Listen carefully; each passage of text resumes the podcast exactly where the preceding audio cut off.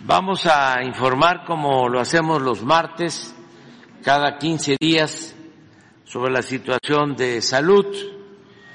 Vamos a dar a conocer el avance que se tiene en el programa IMSS eh, Bienestar para darle atención médica de calidad, medicamentos, médicos, especialistas y de manera gratuita a la mitad de la población que no tiene seguridad social. Eh, hemos venido construyendo este nuevo sistema de salud pública para atender a todos y garantizar el derecho a la salud. También se va a informar sobre el avance que tenemos en la vacunación de influenza y COVID, que ya comenzó la campaña para vacunarnos todos. Yo mismo me voy a vacunar el día de hoy aquí frente a ustedes y yo creo que van a haber dosis suficientes para que de una vez aprovechemos, ¿no? Y este, todos, eh, siempre y cuando también se cumplan con eh, ciertos eh, parámetros, porque es para mayores de 60 años, ¿no? Bueno, Rui nos va a explicar sobre eso. Es para los jóvenes maduros. Muy bien. Eh, también vamos eh, a dar a conocer todo lo que significa el avance en la rehabilitación de los sistemas de salud del ISTE, que estamos levantando también al ISTE y se van a, contestar las preguntas de ustedes como, como siempre lo hacemos. Entonces empezamos con el doctor Alcocer. Con su permiso, señor presidente, muy buenos días, tengan todas y todos ustedes. Hoy continuamos en el pulso de la salud, eh, teniendo la participación del doctor Ruy López Ridaura, subsecretario de Salud, quien les presentará la campaña de vacunación contra influenza estacional y COVID-19, como ya señaló el señor presidente. En esta ocasión, el maestro Zoé Robledo informará, eh, seguirá informando de los avances de, del INS Bienestar 2023 en el país eh, para atender a, a, la población sin seguridad social.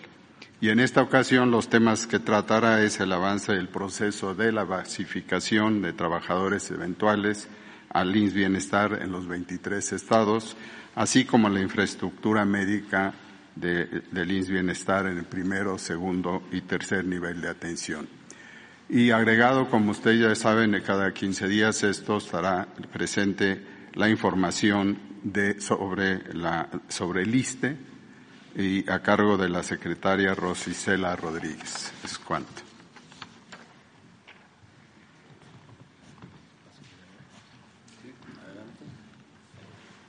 Buenos días, con su permiso, presidente. Buenos días todas y todos. El día de hoy eh, les queremos eh, compartir que, eh, si me pasan la primera, el pasado lunes 16 eh, de octubre dimos inicio a la campaña de vacunación invernal, a la campaña de vacunación que lo hemos hecho durante los últimos 20 años, una vacunación invernal para proteger contra influenza pero en esta ocasión hicimos una campaña combinada tanto de influenza como con COVID. Y el día lunes hicimos esta presentación en la Ciudad de México, pero también en todas las entidades federativas se, se, inició la campaña, se hicieron actos protocolarios y ya tenemos una semana eh, eh, vacunando eh, con ambas dosis. Llevamos un poco más de 1.7 millones de dosis aplicadas entre las dos vacunas en todas las entidades federativas y en todas las instituciones de salud. Si me pasan la siguiente. Queremos recordar que la meta que tenemos para esta vacuna invernal es eh, poder colocar 35.2 millones de dosis eh, contra influenza y 19.4 millones de dosis eh, para COVID-19. Como ya mencionó el señor presidente, es importante también para comunicar a las personas, si me pasa la siguiente, que este tipo de vacunación no es una vacunación universal, no es para todas las personas, hemos enfocado a los grupos de alto riesgo, en recordar que hay un grupo de personas que por sus características individuales tienen mayor riesgo de complicaciones y las vacunas, tanto en influenza como en COVID, han demostrado su utilidad para disminuir el riesgo de complicaciones en ciertos grupos. El principal grupo son de adultos de 60 años y más, sin ninguna otra condición, Después tenemos un grupo amplio de personas que van desde 5 a 59 años que pueden tener algún tipo de comorbilidad que los pone en riesgo. Están definidas en esto, enfermedades crónicas o tratamientos con medicamentos que les bajan las defensas. Pero los otros dos grupos importantes también son el personal de salud y las mujeres embarazadas. Son grupos eh, de alto riesgo, recordar y pedirle a la población que acudan a los sitios de vacunación la vacunación ya está distribuida en todas las entidades federativas, ya está distribuida en todas las instituciones de salud y lo que hemos pedido tanto a las instituciones federales como a las secretarías de salud de los estados es que acerquen las vacunas a las personas en las unidades de, primer nivel. El único grupo que es diferente entre influenza y COVID es precisamente el grupo de menores de cinco años a los que solamente son candidatos para recibir la vacuna de influenza desde los seis meses a los 59 meses. Y solamente recordar la siguiente, esta es una campaña nacional, estaremos difundiendo también en todos los, medios y solamente también para, recordar, las personas han preguntado sobre si se puede, si me pasan la última, si se puede vacunar las dos vacunas al mismo tiempo. Esto es una gran oportunidad, se pueden aplicar las dos vacunas y es lo que estamos invitando a la población de que prácticamente como son los mismos grupos, que se apliquen las vacunas en el mismo momento. Muchas gracias. Muchas gracias. Con su permiso, señor presidente, muy buenos días a todos y a todas, secretarios, eh, compañeros. Para informar sobre el avance de Bienestar, como recordarán, hace dos semanas estuvieron aquí los 23 gobernadores y gobernadoras de los 23 estados donde estará operando el INS Bienestar, sus 714 hospitales de segundo y de tercer nivel de atención y las 13.968 centros de salud, con la intención de atender a eh, más de 50 millones de mexicanas y de, y de mexicanos. En ese sentido, la siguiente, los últimos dos años, una de las tareas más importantes ha sido invertir en la rehabilitación de, estos, de estas unidades eh, y equiparlas. Eh, algunos estados pues entraron más recientemente y se están haciendo estos trabajos. La intención es que todas las unidades de primer, segundo y tercer nivel, es decir, hospitales y centros de salud, tengan eh, inversión en equipamiento, pero también en la rehabilitación puesta en marcha de quirófanos, impermeabilizaciones, cuartos de máquina, cosas que muchas veces no se ven, pero que son fundamentales para la operación hospitalaria. En ese sentido, en el caso de Nayarit se ha invertido más de eh, 1.400 millones de pesos en conservación y mantenimiento de 17 de los 18 hospitales de IMSS Bienestar y 406 millones de pesos en 15 de los 18, eh, perdón, en 15 de los 18 hospitales para mantenimiento y, y 211 de los 349 centros de salud.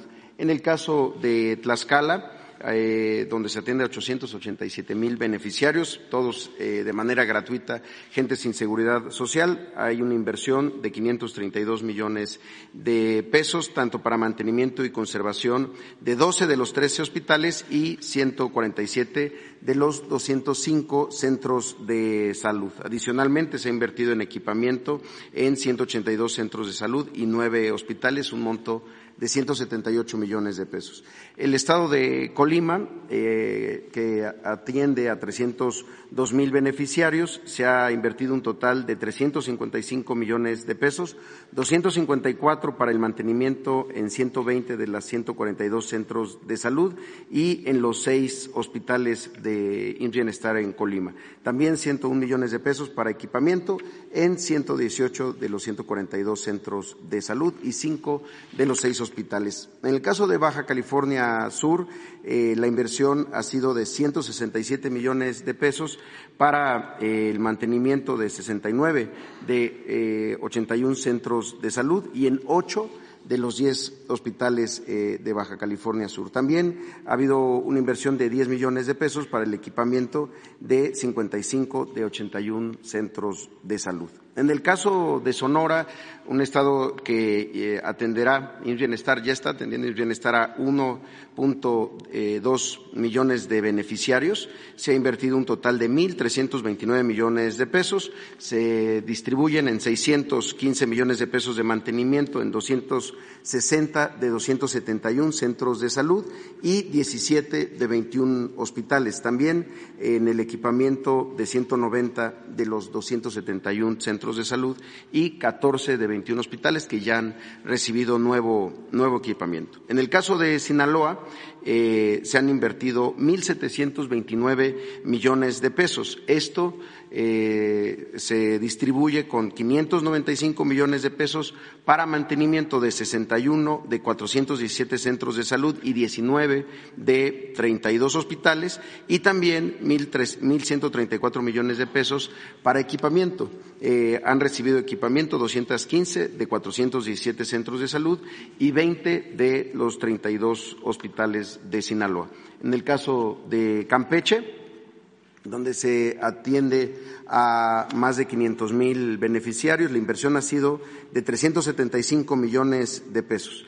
188 para el mantenimiento de 156 de 187 centros de salud y 10 de los 14 hospitales de Campeche. También 187 millones de pesos para el equipamiento de 89 de 187 centros de salud y 9 de los 14 hospitales.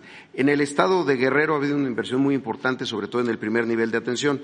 Ahí IMSS eh, atiende a 2.6 millones de beneficiarios. La inversión ha sido de 1.650 millones de pesos. 1.026 millones de pesos para mantenimiento de 328 de los 1.055 centros de salud que hay en Guerrero y 43 de los 45 hospitales. También 624 millones de pesos para el equipamiento. Eh, se han equipado 903 de 1.055 centros de salud y 35 de los 45 hospitales que hay en Guerrero. Muchos de estos hospitales básicos, comunitarios e integrales.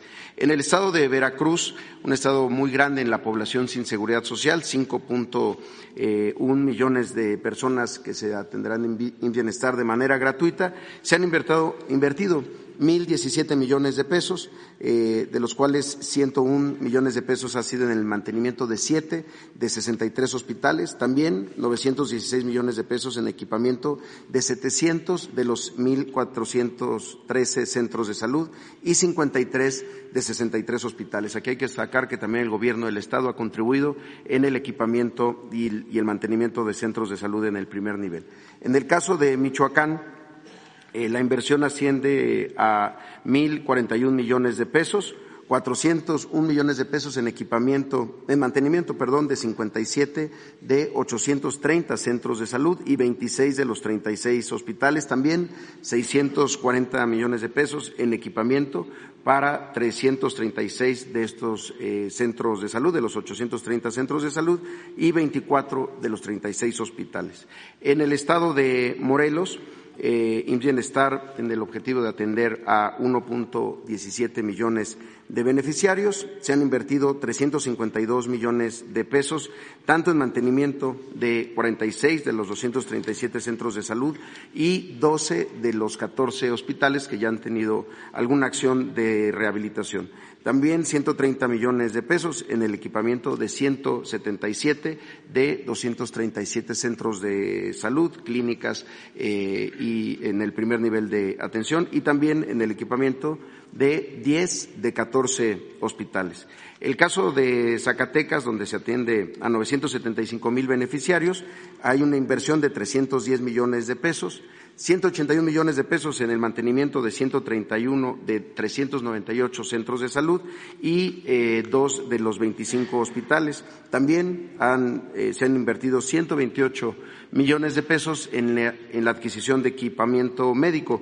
Eh, esto para 140 de los 398 centros de salud y 13 de los 25 hospitales. De los estados que han entrado más recientemente, tenemos el caso de San Luis Potosí, Ahí eh, la inversión ha sido de 1.308 millones de pesos, 111 millones de pesos en mantenimiento de 10 de 21 hospitales y también 1.197 eh, millones de pesos para el equipamiento de 175 de los 545 centros de salud y 14 de 21 hospitales que se han ido equipando. El caso de Oaxaca, eh, también uno de los estados con más población sin seguridad social, 3.1 millones de personas. Ahí se ha invertido 1.013 eh, millones de pesos, 510 millones de pesos en mantenimiento de 322 de las 1.443 unidades de primer nivel. Aquí se incluyen también unidades eh, móviles.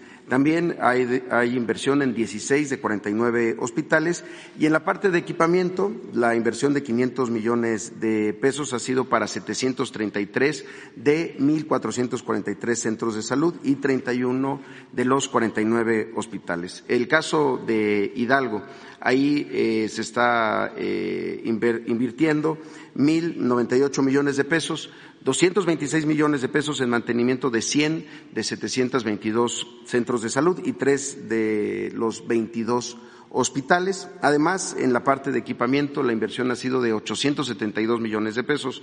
Esto para dos de los 22 hospitales. Aquí echamos a andar un hospital por completo que llevaba muchos años eh, abandonado en, en Mestital.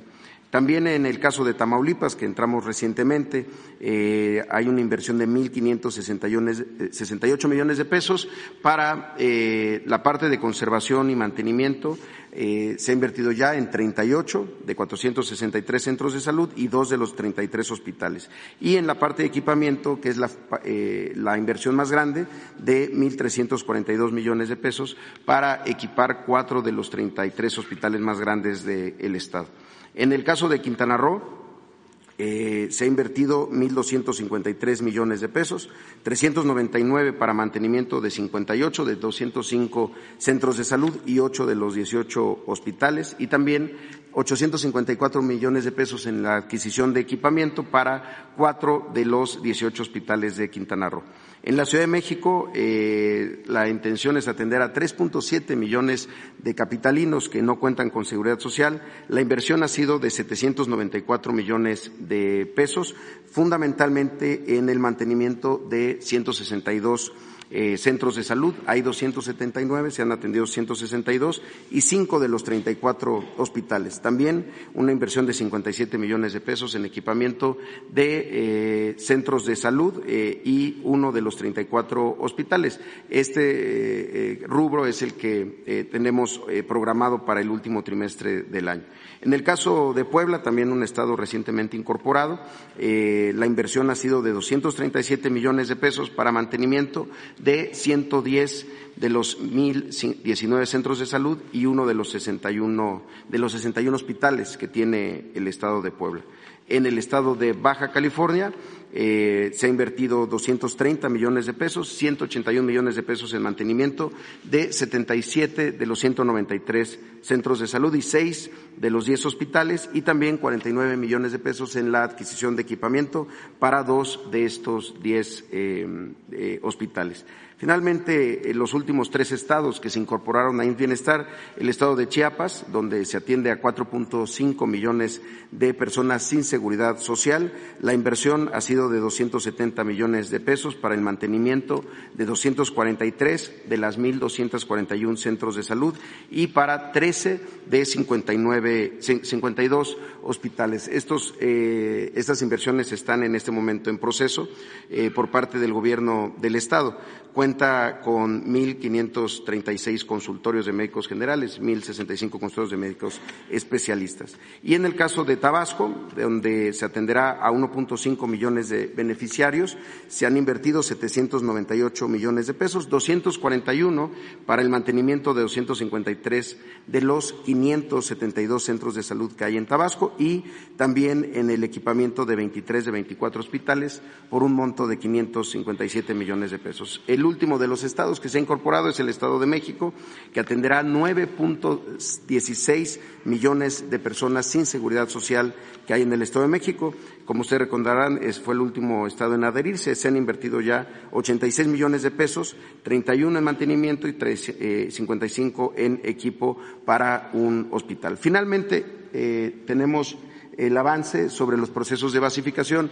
Eh, la basificación que está ocurriendo es del personal exclusivamente que atiende en alguno de estos 700 hospitales o en los 1.300 eh, centros, en los 13.000, perdón, centros de salud, es decir, personal de la rama médica, enfermería, paramédica y afines. Los estados que no están en el proceso de federalización, los nueve estados, el personal no está siendo basificado. Eso tendría que correr eh, por parte de los estados que han decidido no basificarse. En la primera etapa de siete estados, Nayarit, Tlaxcala, Colima, Sonora, Sinaloa, Baja California Sur y la Ciudad de México, se han considerado 8.380 trabajadores que ya están, eh, que ya recibieron su base, e incluso en Nayarit, que ya están siendo eh, pagada la nómina por parte de IMSS Bienestar. Eh, también es importante decir que estamos empezando por el personal que no tenía base en ninguna institución, es decir, una persona que tenía una base en el Seguro Social o en el ISTE o en alguna otra institución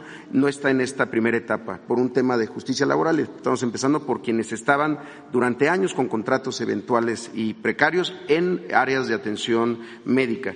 En la siguiente etapa tenemos a eh, Campeche, Zacatecas, Guerrero y Chiapas. Eh, la suma de estas dos primeras etapas nos darán 18.012 eh, trabajadores y trabajadoras con una base y después continuaremos con el resto de los estados para este año, Colima y Veracruz, además de Tamaulipas y Quintana Roo en la siguiente fase, Puebla, Tabasco y Morelos y finalizaremos en diciembre con Hidalgo, Oaxaca, Michoacán, San Luis Potosí, Baja California el estado, y el Estado de México. La intención es que para eh, el 2023 hayamos logrado darles bases a más de eh, 50 eh, mil trabajadoras y trabajadores que no tenían una fuente de financiamiento y que ya serían contratados con el tabulador y las condiciones generales de trabajo del el IMSS Bienestar. Sería todo por mi cuenta, señor presidente. Gracias.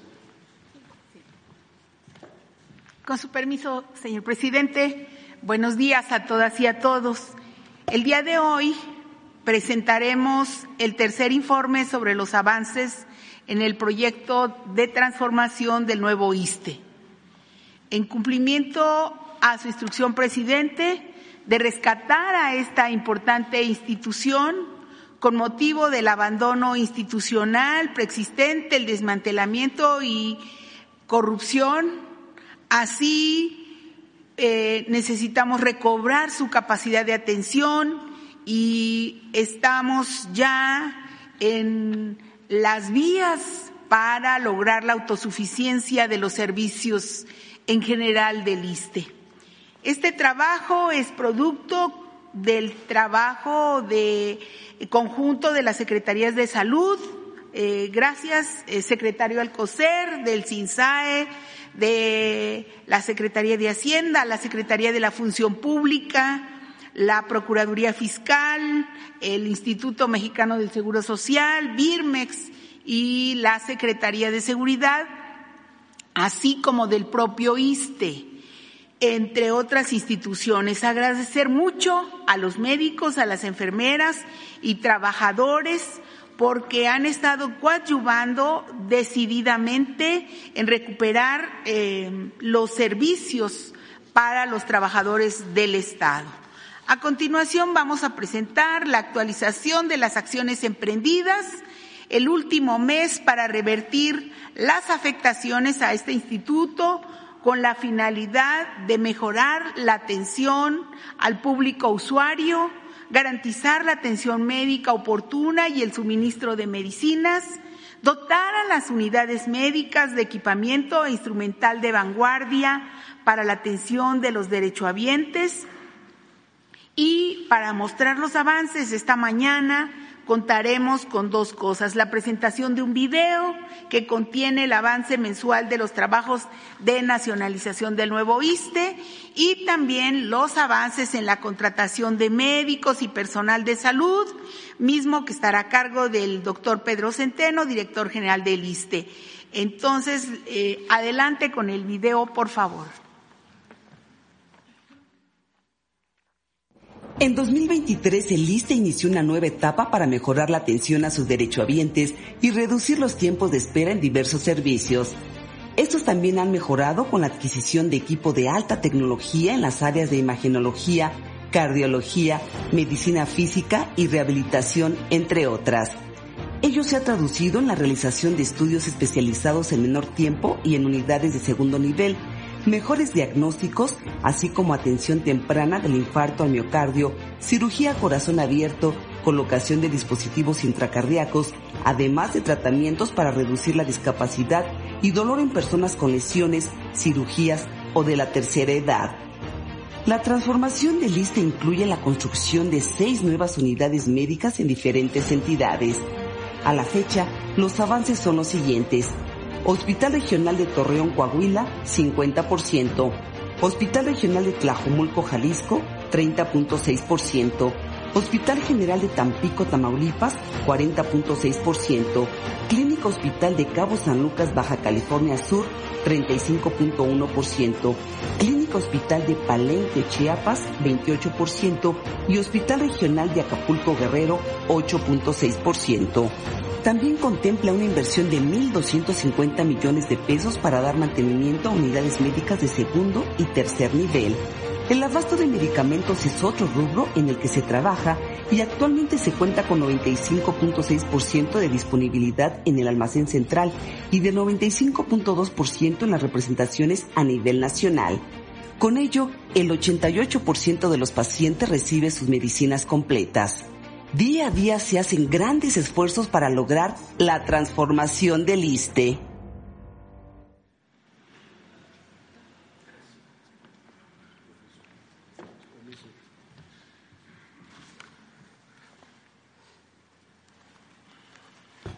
Buenos días, compañeras, compañeros, un gusto saludarles. Eh, el comparativo de un mes del proceso de basificación en el ISTE eh, en este informe tenemos ya 6.550 basificados, de los cuales son 850 son especialistas, de la rama médica 656, de la rama de enfermería 3014 y operativo 2030.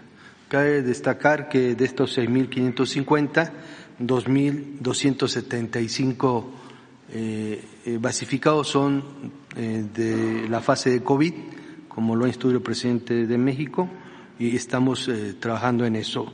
Comentarles que el avance va también, el mes pasado eran 17 estados, hoy en 24 estados ya estamos con este proceso de basificación y seguiremos en ese tenor para alcanzar el número suficiente de médicos especialistas que requiere el instituto y, por supuesto, de médicos generales y enfermería. Es cuanto, señor presidente.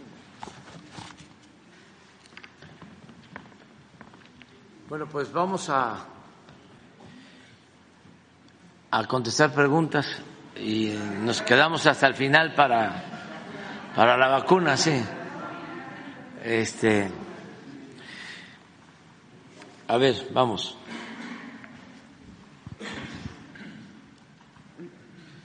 Buenos días, señor presidente. Buenos días, funcionarios, funcionarios. Diego Elías Cedillo, el Sistema Informativo de Tabasco, día presente. Señor presidente, quiero recapitular un comentario que usted hizo hace como dos, tres semanas derivado de una pregunta que le hice en esta conferencia de prensa. Usted dio a conocer que el secretario de Comunicaciones y Transportes, Jorge Nuño, le había hecho el conocimiento sobre una, eh, un artículo, una reforma, un, pequeño apartado dentro de la ley con respecto a los ferrocarriles, para que estos pudieran tener eh, transporte de pasajeros. Comentó usted que en ese momento el secretario Jorge Nuño estaba en una gira. Sin embargo, que iba a platicar con él sobre los pormenores de esta, de esta, de este pequeño apartado dentro de la reforma que se dio en 1997 con Ernesto Cedillo.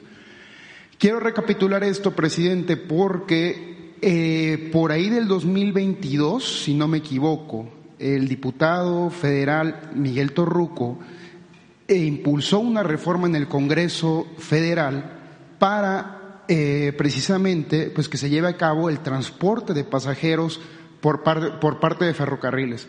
Preguntarle, presidente, si ya habló usted con Jorge Nuño al respecto de esto, si ha tenido contacto con el empresario Germán Larrea, que es uno de los, de los principales operadores de las vías ferroviarias en México, y también, presidente, la reforma sigue pendiente en el Congreso. Entonces, preguntarle si su gobierno estaría dispuesto a impulsar esta reforma para que se lleve a cabo el transporte de pasajeros nuevamente en el país, no solo en el sureste con el Tren Maya, sino también lo que es en el norte, en el centro del país, como usted lo ha venido planteando. Gracias. Bueno, ya este, se está avanzando. Se enviaron oficios para invitar a los concesionarios a dialogar sobre este tema. Les envió el secretario Jorge Nuño a los representantes de las empresas ferroviarias para que se platique sobre este tema. Y yo espero que pronto a más tardar en el mes de noviembre de este año, ya eh, tengamos una propuesta. lo que se está buscando es la aplicación de una cláusula que hay en las concesiones. Según esta cláusula, el Estado mexicano el gobierno, quien representa los intereses públicos, puede eh, utilizar las vías de trenes para el servicio de trenes de pasajeros en todo el país. Eh, existe esta eh, cláusula. Entonces, nosotros consideramos que es importante eh, llevar a la práctica esta cláusula. Primero, hablando con los concesionarios y eh, dándoles a ellos la preferencia para que si se comprometen en un tiempo razonable a establecer el sistema de trenes de pasajeros en sus líneas concesionadas, que puedan ellos eh, llevar a cabo este servicio. Si ellos por alguna razón no aceptaran, entonces quedaríamos en libertad para que el Estado pudiese llevar a cabo el servicio de trenes de pasajeros de manera directa o concesionarlo a otras empresas. Son las opciones. Pero sí lo vamos a hacer de una o de otra manera. Porque antes de concluir su administración, presidente, por lo menos sentado el camino. Sí, lo vamos a dejar eh, establecido, porque va a llevar tiempo construir los trenes que se requieren.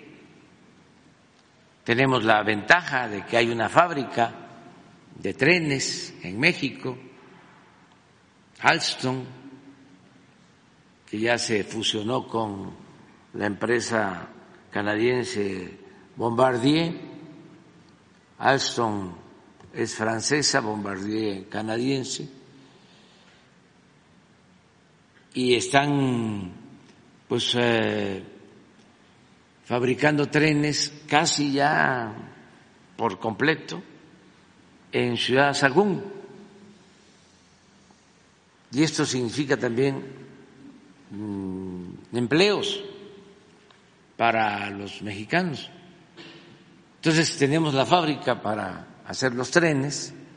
Desde luego se requiere tiempo porque no es, eh, necesitamos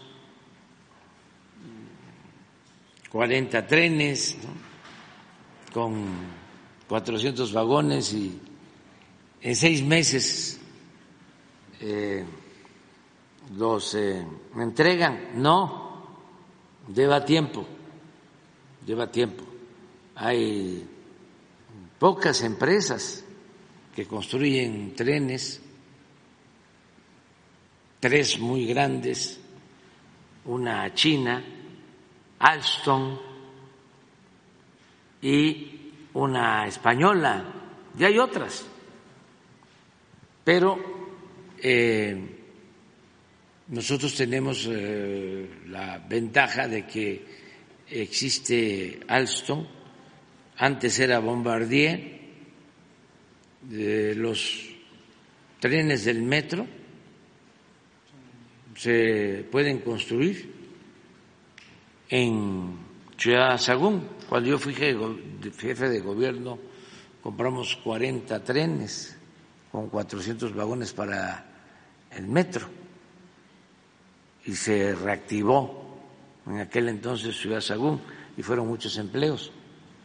Además, eh, de calidad, ahí andan los trenes, son los que están en la ruta que va en Tlalpan. ¿Qué, qué línea es? La dos. La dos. Este Ahí están todavía, están cumpliendo, pues ya van a, cumplir 20 años, 20 años, porque eso fue como en el 2003, 2004. Eh, ya están, una inversión en aquel entonces de 500 millones de dólares, porque faltaban trenes eh, y llegaban los trenes a las estaciones eh, con retraso, no había buena frecuencia. Entonces se tomó esa decisión. Ahora ya Bombardier eh, forma parte, o mejor dicho, Alstom compró Bombardier. Las acciones principales son de Alstom, o se asociaron pero tenemos esa ventaja. Y hay que irlo viendo, y hay que arreglar las vías, y hay que poner electrificación, catenarias. Todo esto va a ayudar mucho porque se deja de contaminar eh, con los trenes y tenemos eh, pues una red ferroviaria de 20, 25 mil kilómetros, todo el país. No pones el, el plano de, a ver si hay algo sobre ferrocarriles, el plano de México, pero bueno, ya sabemos todos. Está prácticamente todo México comunicado con trenes. Es ir sobre esas vías, organizar los tiempos para el tren de pasajeros y el tren de carga, eh, llegar a acuerdos para la rehabilitación de las vías. Miren, todo México.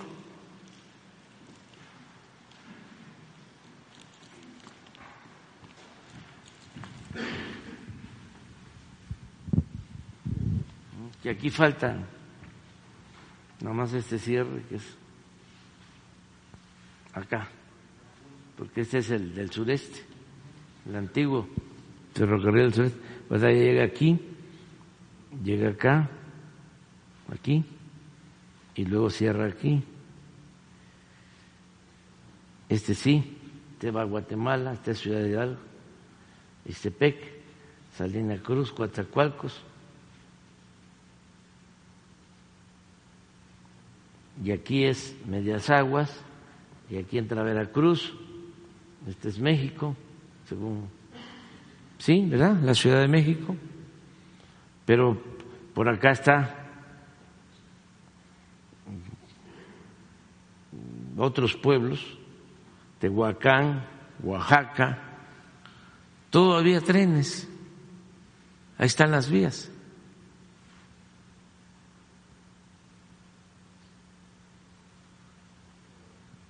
No, eh, este es México, creo. A ver, a ver, a ver, a ver. No, México es aquí. Es de Ciudad de México. Y por acá está Querétaro, ¿no?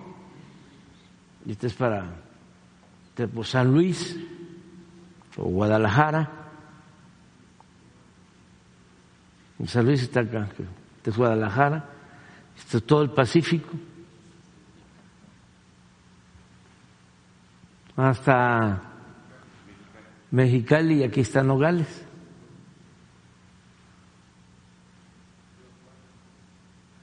Y aquí lo mismo, Chihuahua, Juárez. Este es Nuevo Laredo.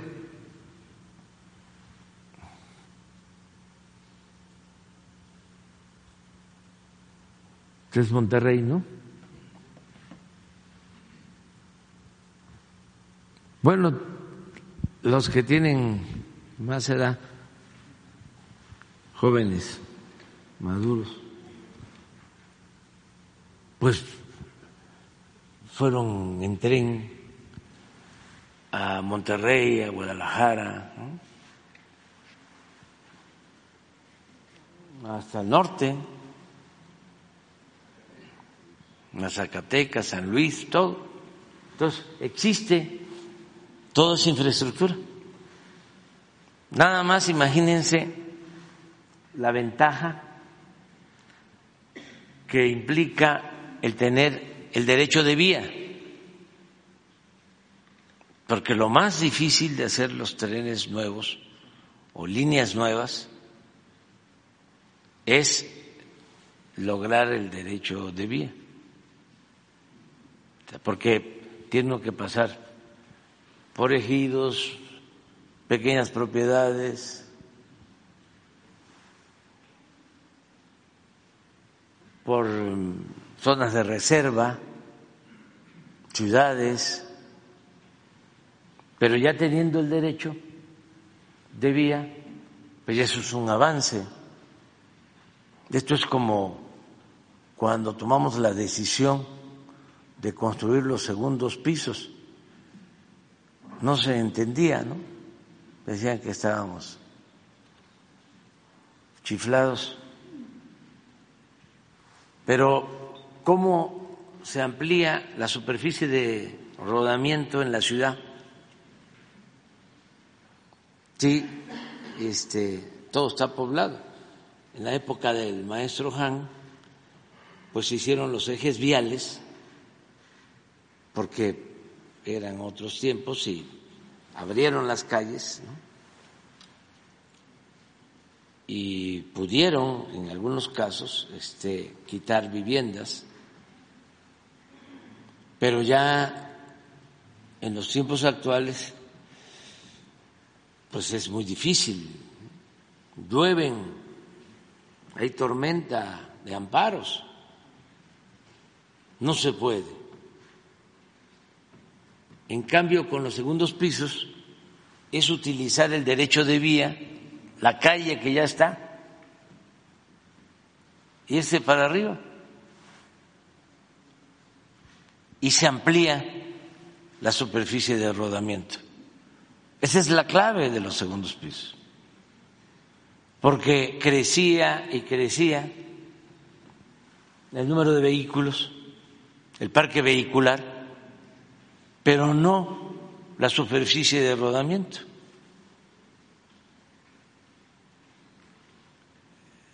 Esa fue la idea para eh, crear los segundos pisos, para ir a San Jerónimo, nada más pasar por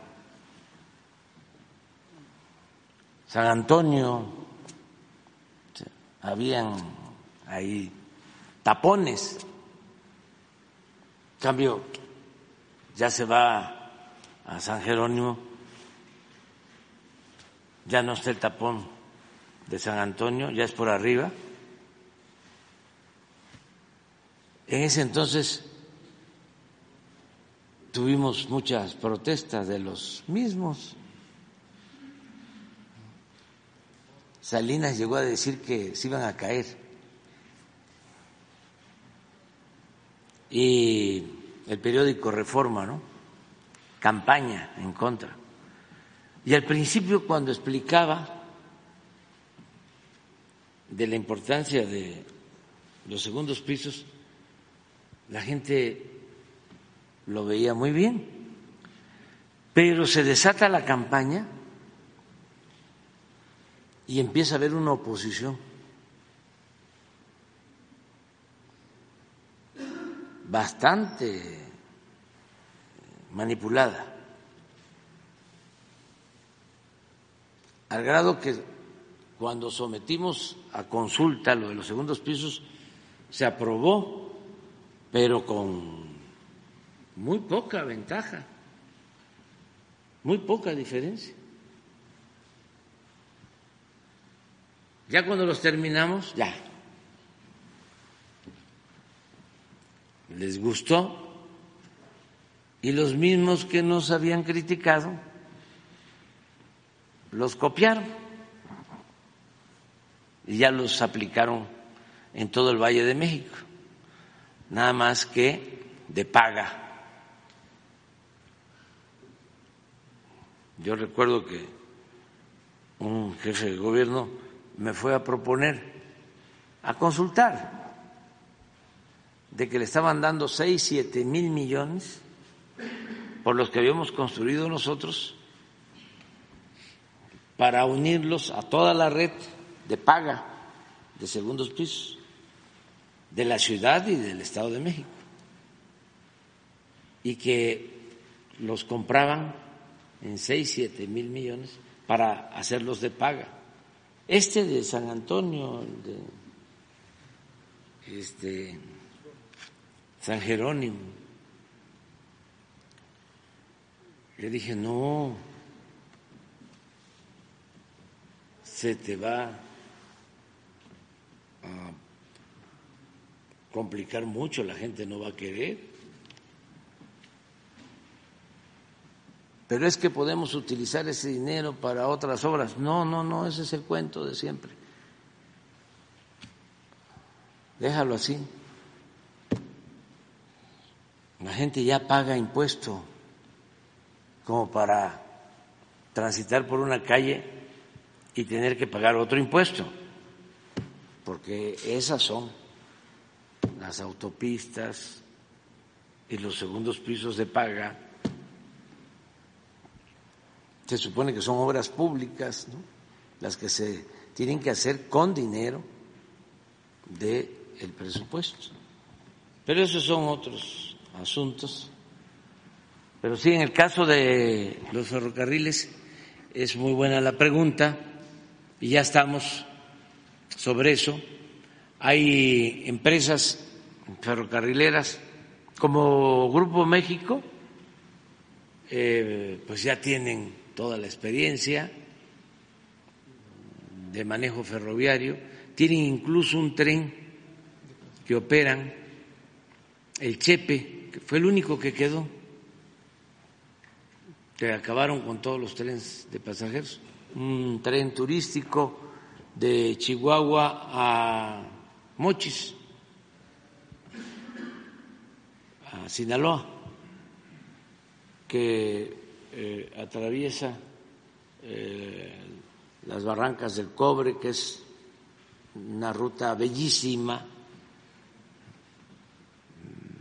Krill, toda esa región de Chihuahua, eh, y baja a Sinaloa por el fuerte. Yo creo que todavía está funcionando ese tren. ¿Sí? El Chepe. Pero es lo único.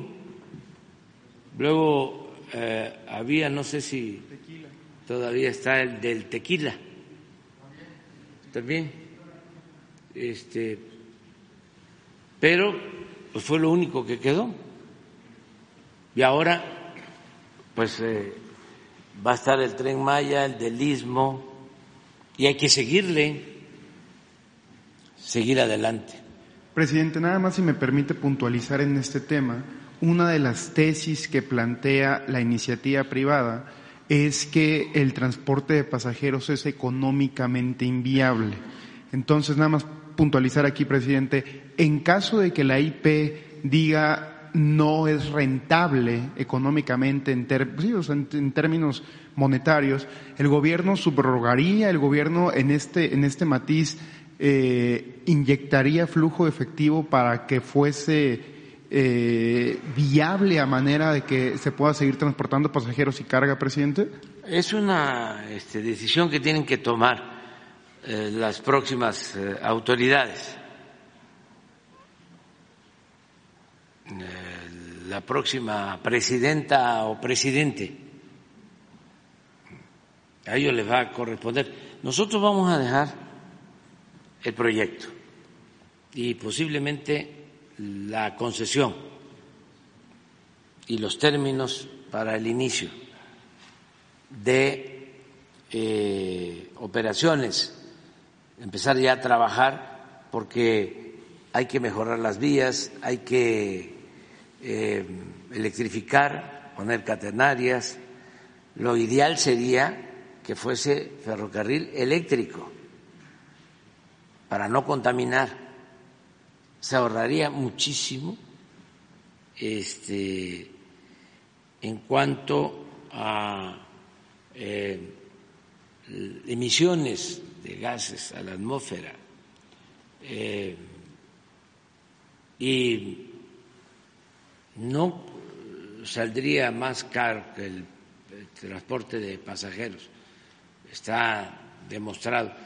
El tren eh, del insurgente de Toluca a la Ciudad de México ya está en su primera etapa y está costando menos que lo que cuesta el transporte de pasajeros. Y se tiene contemplado que va a costar menos desde Toluca hasta la Ciudad de México, menos que moverse en transporte eh, de pasajeros, en autobuses. Y lo mismo el tren Maya, sobre todo para los eh, que viven en la región, trabajadores, eh, les va a costar menos, va a haber tarifa diferenciada. Entonces sí es eh, bastante lo que se obtiene, son ventajas. Por ejemplo, la carretera o a Querétaro, pues ya solo que se le ponga un segundo piso. Viene llena, saturada, hay eh, accidentes y tiene uno que esperar ahí una hora, dos horas. Acabo de estar el fin de semana, no este, el otro, el anterior, por allá. Eh, fui a Guanajuato y de Guanajuato a del aeropuerto de Guanajuato a Salamanca en carretera, luego de Salamanca a Tula en carretera y de Tula a la Ciudad de México en carretera, para que no anden diciendo que ya soy puro avión particular, no es cierto. Me fui en avión de línea y me vine por carretera, siete horas no me voy a, a mal acostumbrar ya que estoy terminando, ¿no? Si siempre he andado a ras de tierra, estoy aflojado en terracería.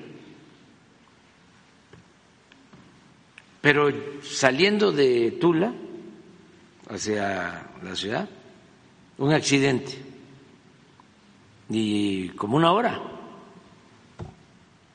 ahí esperando. Y eso es lo que padece la mayoría de la gente. Entonces, sí es importante lo del tren, recuperar los trenes de pasajeros. Es un buen proyecto hacia futuro. Ojalá se lleve a cabo. Gracias, presidente. Quiero retomar un tema que trascendió mucho el día de ayer sobre la invitación al Senado de la República hacia la presidenta de la Corte, la ministra Norma Piña. Hubo mucha polémica por parte de los senadores de la bancada de Morena, puntualmente el presidente, el, coordinador parlamentario, Eduardo Ramírez, mencionó que no había una invitación, que estaba negada esta invitación.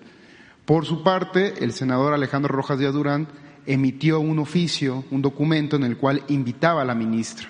Entonces, presidente, puntualmente preguntarle qué opinión le merece el presidente de la República, pues que la ministra acuda al Poder Legislativo en este marco de la eliminación de los fideicomisos del Poder Judicial y si eh, estaría usted de acuerdo en que asistiese al, a la sede del Senado de la República, presidente. Gracias. Pues yo pienso que no hace falta, ¿eh? ni que es más espectáculo, ¿no? Ni puede significar falta de respeto a quienes asisten. Sí se puede argumentar, lo que tienen que hacer los del Poder Judicial es eh, explicar ¿por qué ganan 700 mil pesos mensuales? Nada más eso es lo único que tienen que hacer. ¿Para qué van a ir a el dime, dime si diretes, dime si diretes al Senado? No, no, no, no, no. Que expliquen por qué ganan 700 mil pesos mensuales. ¿Por qué, además del sueldo, tantas prestaciones? ¿Cuál es el trabajo tan excepcional, tan extraordinario que realizan? Y que expliquen por qué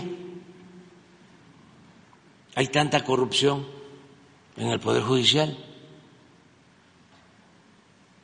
¿por qué liberan a delincuentes del crimen organizado y de cuello blanco? ¿Por qué nunca en los últimos 20, 30, 40 años han hecho nada en beneficio del pueblo, nada. Y solo se han dedicado a legalizar, a legitimar los robos de la pandilla de rufianes que malgobernaba México. Eso es lo que tienen que explicar. ¿Cómo es que reciben estos sueldos, viven colmados de privilegios y están ahí para servir a la oligarquía y a los corruptos? Si les paga el pueblo, si se supone que es el Poder Judicial la Suprema Corte de Justicia de la Nación. Pero no hace falta que vayan a, al Senado a exponerse a que les falten el respeto. Eso lo pueden hacer en una rueda de prensa, que les inviten a ustedes y que ustedes que cuestionan pero son respetuosos hagan todas estas preguntas y las que ustedes consideren con absoluta libertad, que se le informe al pueblo Eso es. Porque lo otro, pues, es para eh, decir, ningunearon a la presidenta del tribunal o los eh, cayoles tapó la boca a los senadores. Y unos a favor y otros en contra. Y puro ruido, puro escándalo. Vámonos a el fondo. No puede haber gobierno rico con pueblo pobre.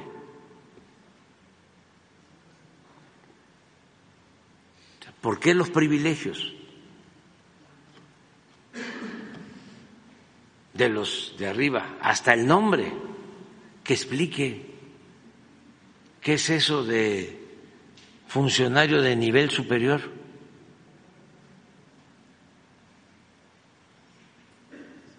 ¿Y dónde queda lo que decía Morelos? Que cuando le preguntaron cómo le llamamos siervo de la nación.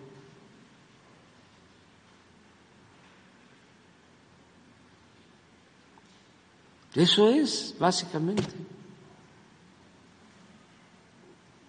Y esperar el resultado del Senado, que van a hacer y que va a continuar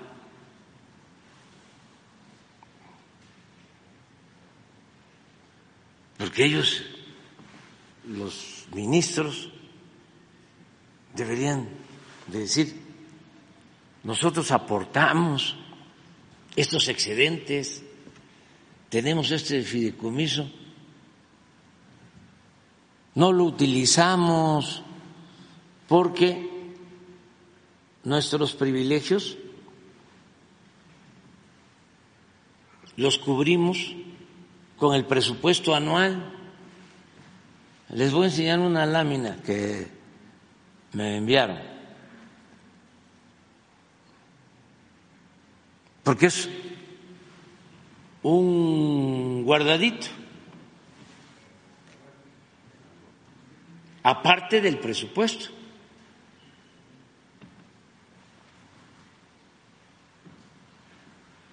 Esto es lo que han venido eh, aumentando los fideicomisos, es el dinero que guardan año con año.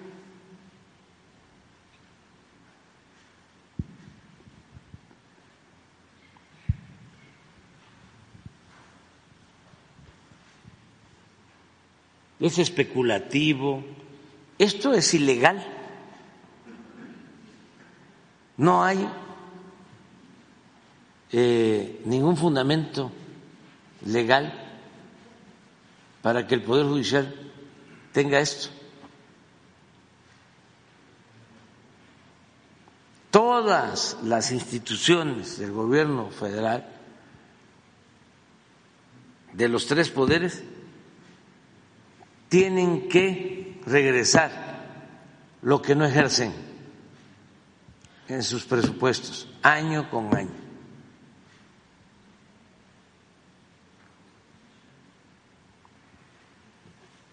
Y ellos no este, regresan, nada. Ahí está, mira.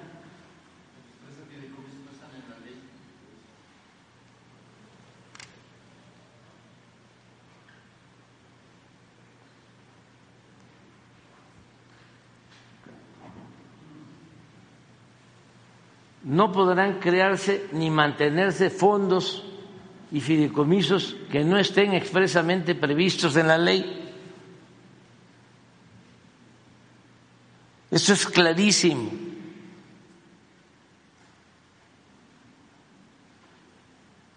De los 14 fideicomisos, 13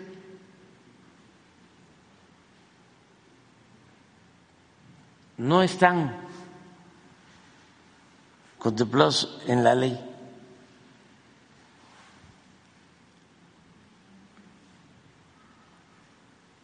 y sin embargo los tienen. Pero ¿por qué no pones el presupuesto? De, ver si está.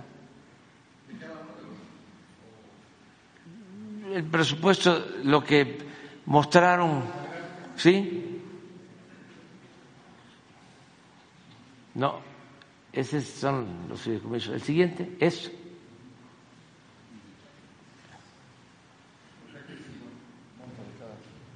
Eso es lo que, lo que va creciendo.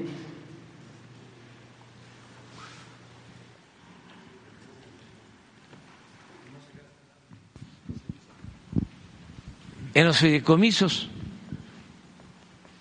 va creciendo. Pensiones complementarias para mandos superiores. Tenían esto, 516 millones en el 15 537 en el 16, 574 en el 17, 619 en el 18, 670 en el 19, 705 en el 20, 734 en el 21, 789 millones en el 22.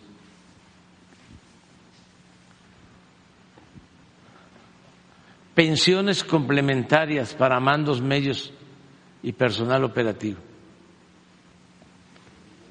de 1.800 millones, 1.819 millones a 2.000.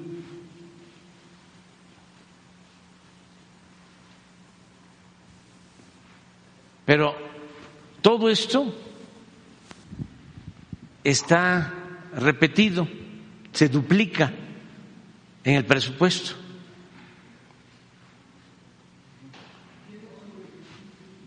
Las mismas partidas. Es como si hubiese un subejercicio. Además, esto está. Pensiones complementarias para lo que tienen acumulado en el fideicomiso son 789, ya lo vimos. Y lo que tienen autorizado en la partida, 15.301, 181 millones, que es lo, lo que obtienen, que es lo que ejercen. Y lo demás al fideicomiso.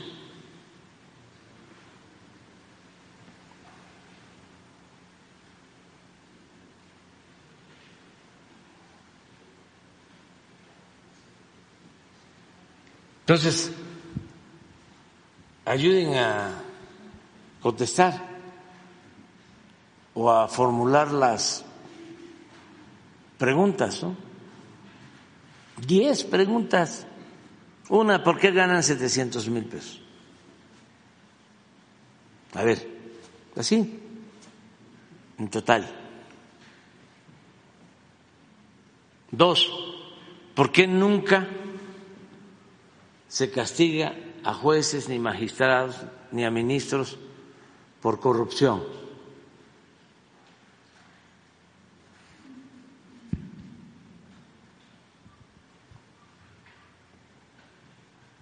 Tres, ¿por qué se contrató para el manejo de la oficina de la presidencia de la Suprema Corte de Justicia a un hombre de absoluta confianza de García Luna. Cuatro, ¿por qué dejan en libertad a delincuentes con argucias? legaloides. Cinco, que han hecho, que han legislado, mejor dicho, que han resuelto en favor de la mayoría del pueblo de México. Enlisten diez acciones que hayan hecho en beneficio del pueblo en los últimos diez años. Perdón, diez acciones que hayan hecho en beneficio del pueblo en los últimos treinta y seis años. ¿Cuántos llevamos? Sí, seis. Sí. ¿Por qué no permitieron que se consultara al pueblo cuando se privatizó el petróleo. Siete, ¿por qué no concedieron amparos cuando se privatizaron las pensiones de los trabajadores?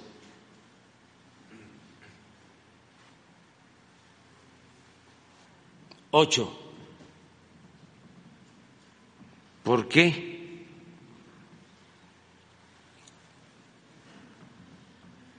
No aceptaron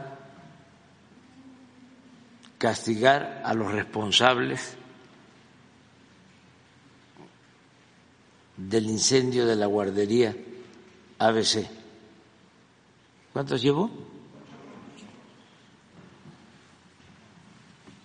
Nueve. ¿Por qué? aceptaron, promovieron y apoyaron el desafuero de el actual presidente de la República cuando era jefe de gobierno.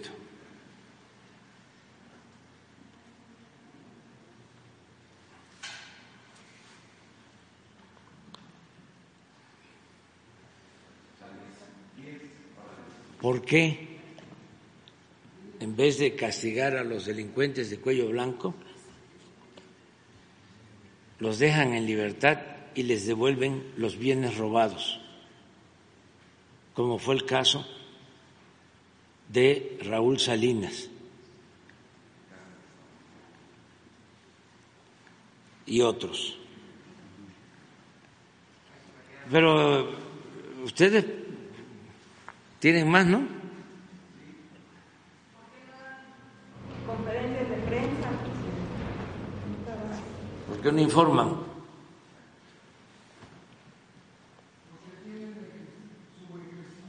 ¿Por qué tienen sus ejercicios cada año? No, no, no, no, no, no. No hace falta que se expongan, que les vayan a decir cosas, ¿no? En el Senado, en la Cámara de Diputados, aunque también los diputados y los senadores este, actúan con responsabilidad y con urbanidad política, pero es mejor no ir, sino responder, informar. Ah, y preguntarles que si qué les parece que el pueblo elija a los jueces, a los magistrados, a los ministros.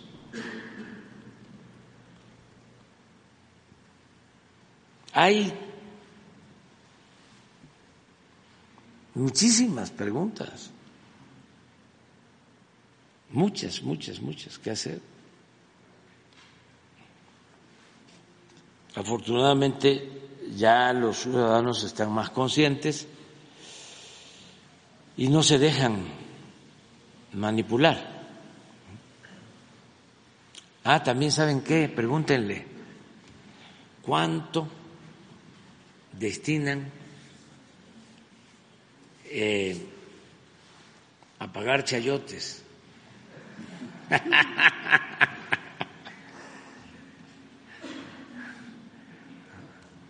Gracias. O sea, porque ¿cómo los defienden en los medios? Eh? Qué barbaridad.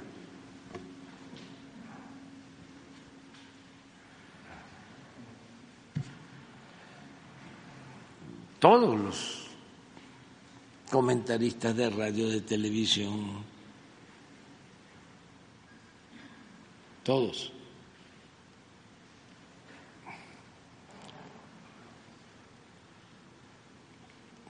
que si cómo es su, su no es solo el chayote, es que los tienen a su disposición.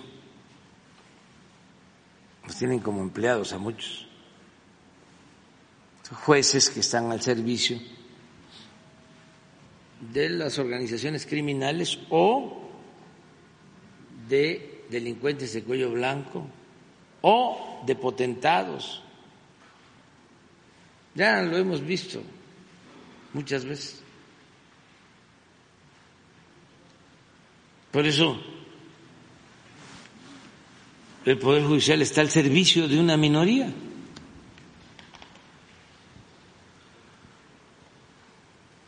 El pueblo lo sabe bien.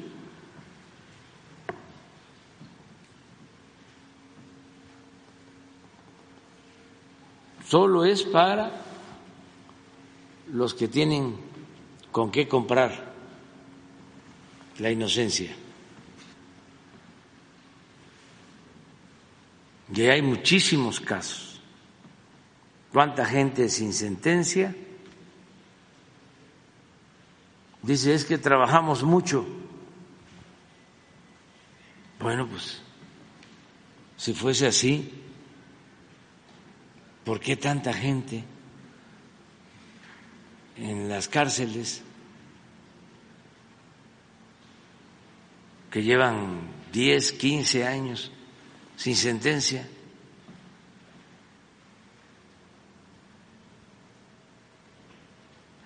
Pero en fin.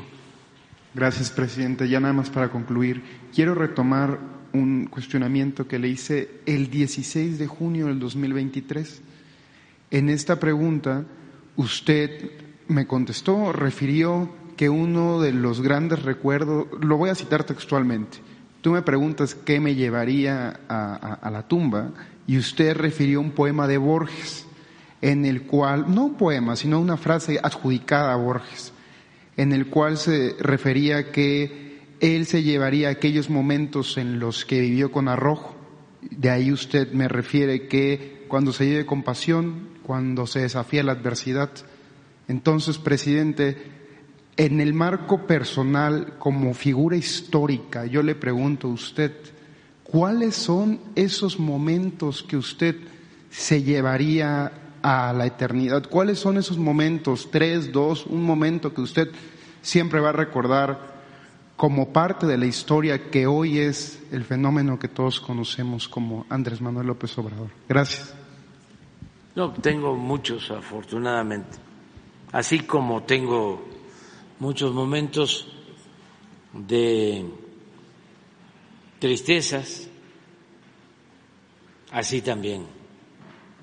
Muchos momentos, muchos gestos de solidaridad, de fraternidad de la gente de cariño de la gente.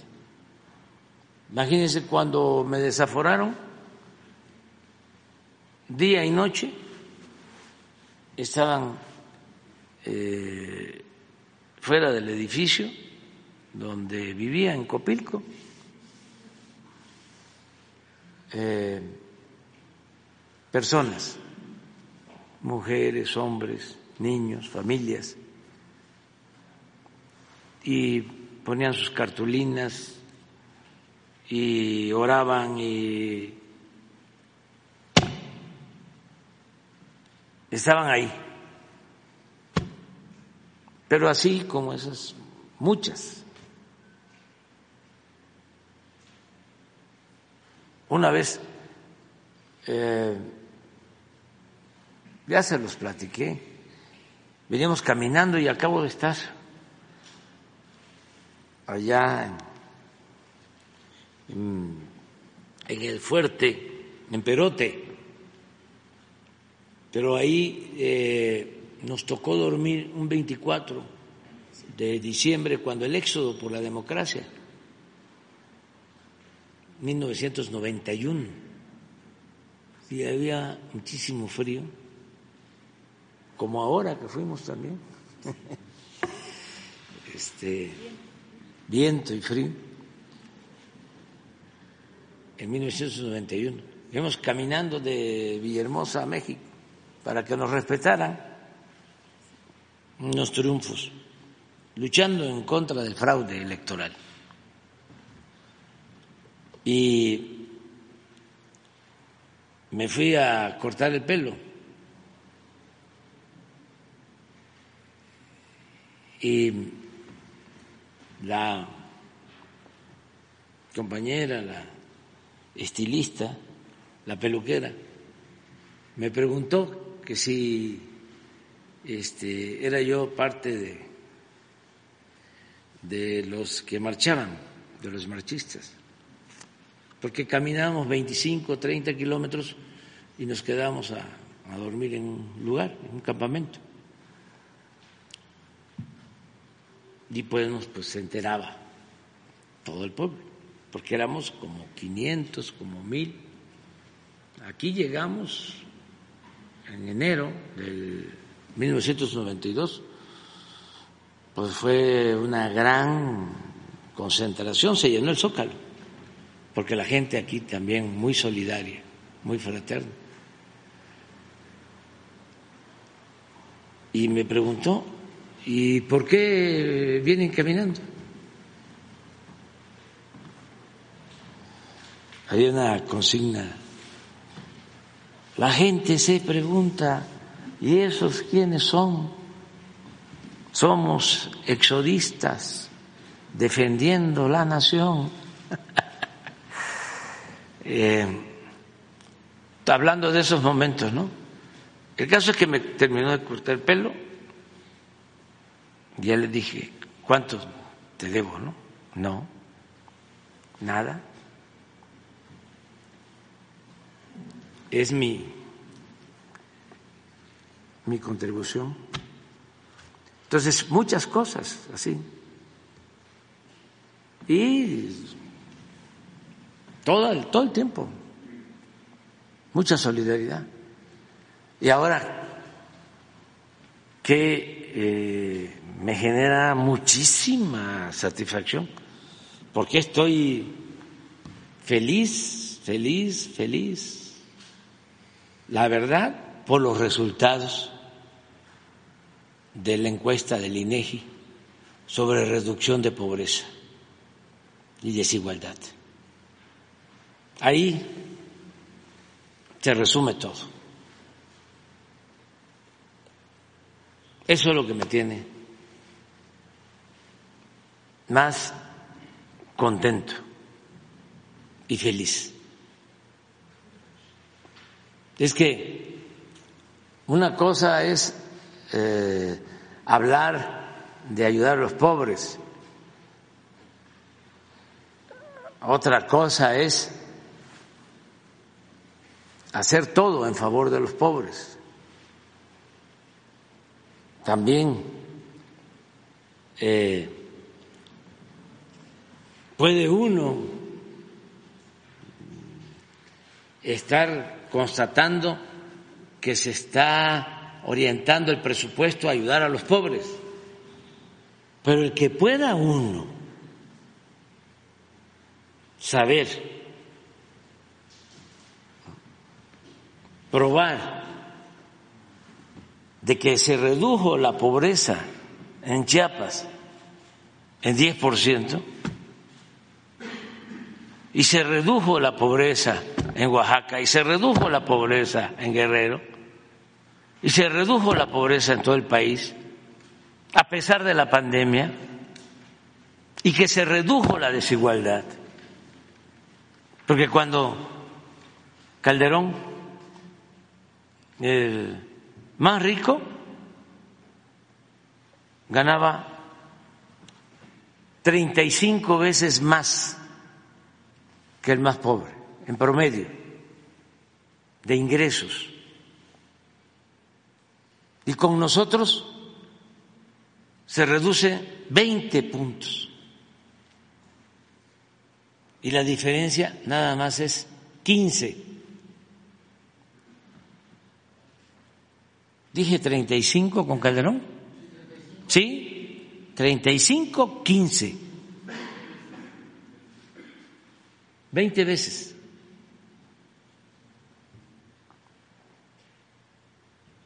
Pues me siento honrado, es un timbre de orgullo.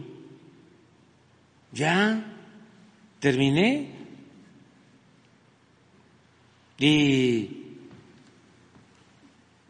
ya hay relevo generacional, ya se sentaron las bases para la transformación, ya se logró lo fundamental, ya los programas de bienestar, los más importantes, ya se convirtieron en derechos constitucionales. Esté quien esté en la presidencia, no van a poder quitar la pensión a los adultos mayores.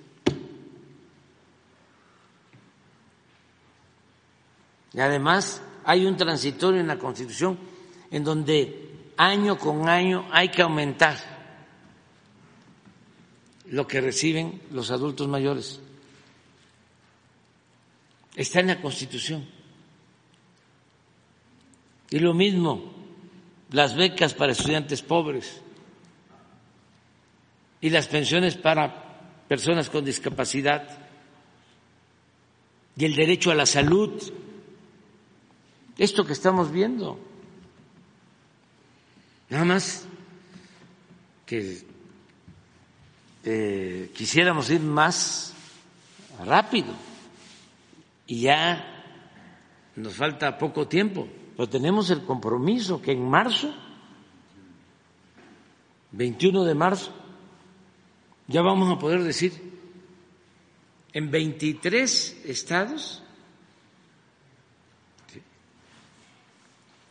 médicos generales, especialistas,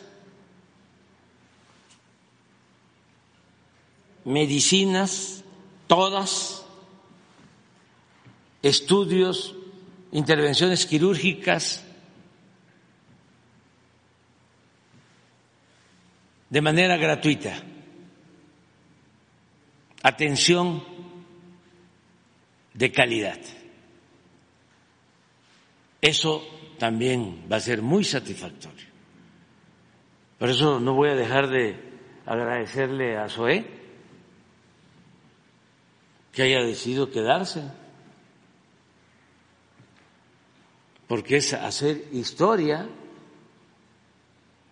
un sistema de salud pública para atender a casi 60 millones de mexicanos que no tienen acceso a los servicios de salud o que tienen acceso a los servicios de salud, pero de manera limitada o servicios deficientes. Eso es lo más importante. Eh, eso es, lo que produce eh, la satisfacción. Eh, y eso es lo que tienen que entender, sobre todo los jóvenes, que es la política. Eso es la política. El servicio el amor al prójimo. Y por eso admiro tanto al presidente Lázaro Cárdenas, porque le tenía un profundo amor al pueblo, sincero. Y lo tengo comprobado porque era desprendido, no le interesaba el dinero.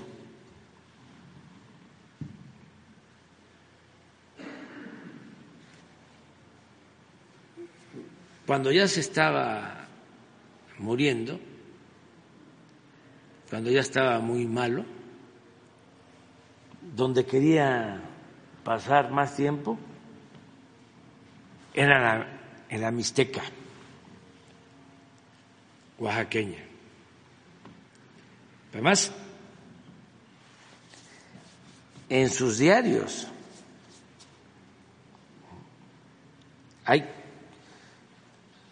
referencias que hablan de sus sentimientos, del amor al pueblo. ¿Por qué no pones de nuevo esa cita que me gusta tanto, que ayuda tanto a que los jóvenes este, internalicen lo que es la política? que es una actividad profundamente humana, que no tiene nada que ver con el oportunismo, con el triunfar a toda costa, con el arribismo.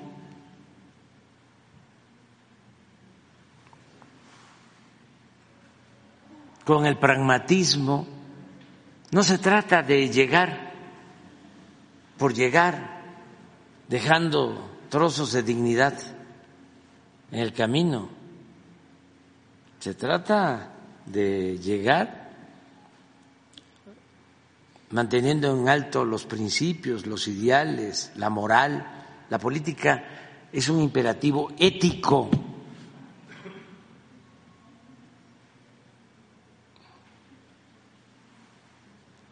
Una vez eh, acompañaban al general, ya siendo expresidente, Paco Martínez de la Vega, un gran periodista que fue gobernador de San Luis Potosí, y otros. Iban un carro allá por la Mixteca en Michoacán, porque después de que fue presidente, fue secretario de nuevo de la defensa cuando la Segunda Guerra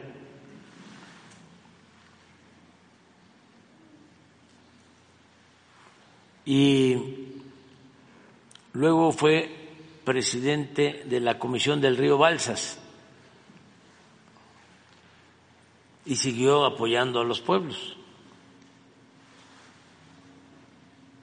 Pero esto es de cuando era presidente. Esta nota fue de, es de 1935.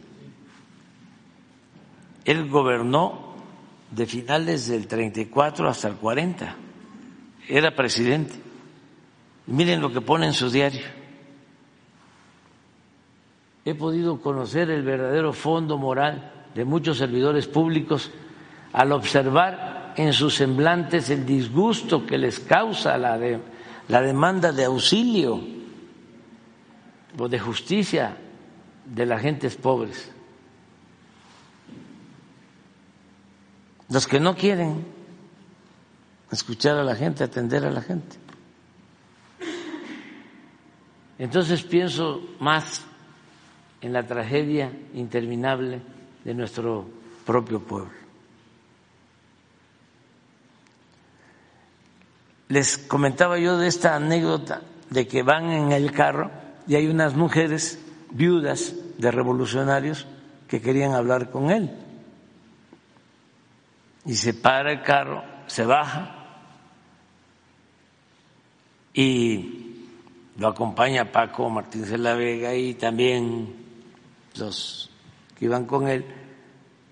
Y uno de los ayudantes está con él porque la señora le está explicando que no les llegaba su pensión, pero eh, repetían y repetían y repetían como lo hace la gente del pueblo, como lo expresa. Pues imagínense tener ahí al presidente Cárdenas, ¿cómo no? Tratar de decírselo varias veces, hasta que un ayudante interviene y le dice, sí, sí, sí, sí, sí, sí, sí, sí. Ya, ya.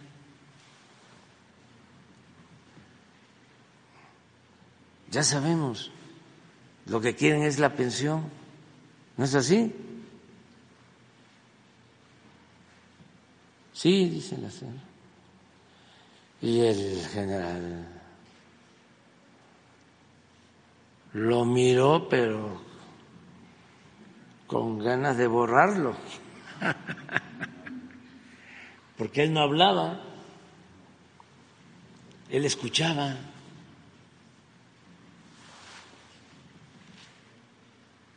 Escuchaba, escuchaba, saber escuchar al pueblo. Y ya se subieron al carro, pero a este le fue este no muy bien. Al salamero ese. Porque suele pasar. Eso era el general. Entonces esos sentimientos son los que tienen que tener los que se dediquen al noble oficio de la política los jóvenes sobre todo ahora los de arriba los este, conservadores está muy difícil que actúen así, porque no le tienen amor al pueblo.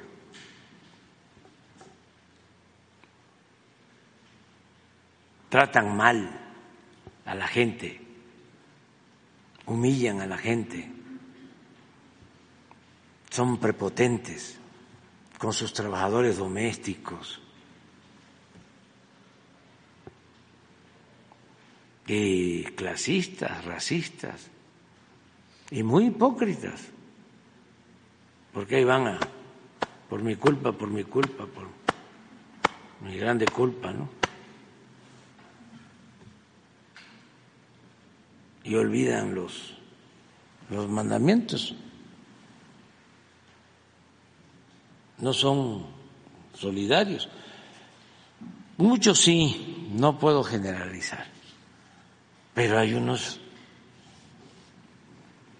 desclasados, ladinos, que se sienten de la moronga azul. bueno, Gracias. Buenos días, señor presidente. Arturo Pavón de Chapucero, muchísimas gracias. Eh, hace, hace dos años, cuando usted eh, hizo eh, pues el reconocimiento a los pueblos originarios de toda América, usted nos, digamos que nos empezó a enseñar nuevamente pues los atributos que tiene el ser parte de la historia de este país, de este continente. Lamentablemente hay muchos que pues siguen pensando en que son de moronga azul, que vienen con ancestros eh, europeos. Usted nos ha devuelto esa visión de ser, eh, de enorgullecernos de, nuestros orígenes. Eh, cada vez que viene el, profesor Prieto, Diego Prieto, nos habla de los ACB, o de muchos nombres que parece que no son muy eh, fáciles de pronunciar, pero nos gustaría saber si hay dentro de los planes, incluso aquí, podríamos incluir a, la maestra Leticia Ramírez, para poder eh, anexar en los planes de estudio el conocimiento de los eh, idiomas de los pueblos originarios. usted fue reconocido por los pueblos originarios de, este, que ahora ocupa los Estados Unidos, Canadá, y, bueno, pues eh, creo que todos están muy agradecidos por ese regreso a querer ser este, pues eh, recordar más bien esos eh, orígenes. Incluso pues la, la, candidata o la que quiere ser candidata de las gelatinas, ahora dice que también es originaria, ¿no? Desde los pueblos originarios. Entonces, ¿hay alguna manera que se pueda impulsar una reforma o a lo mejor una ley donde se puedan incluir eh, el conocimiento de los idiomas de los pueblos originarios de México? Bueno, ya en los, libros ya eh, se contempla una educación eh, que incluye la diversidad cultural de México, porque somos un mosaico cultural, ¿no? Somos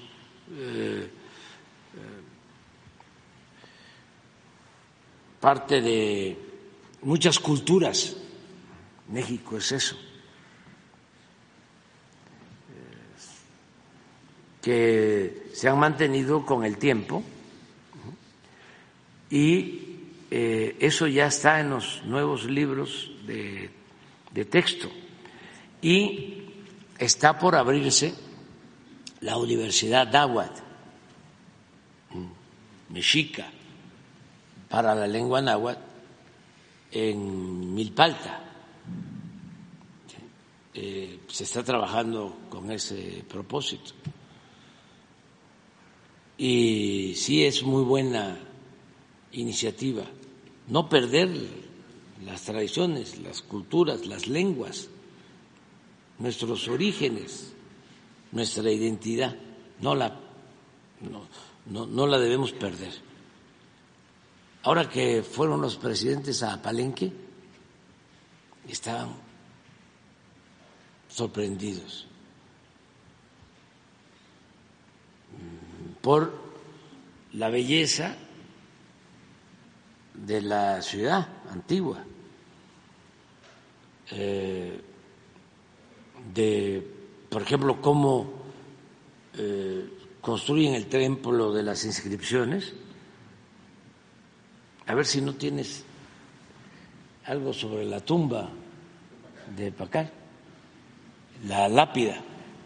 Eh, les llamaba mucho la atención porque se ve el templo, ¿no? Y luego, antes, ahora para cuidar ese patrimonio, ya no se permite, pero se bajaba Eh, del centro del edificio de la pirámide, el templo de las inscripciones, se bajaba hasta donde el arqueólogo Alberto Ruz eh, descubre la tumba de Pacal. Eh, y van escarbando y este, encuentran esto, esta lápida.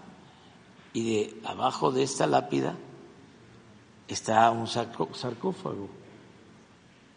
A ver si, si está. Entonces,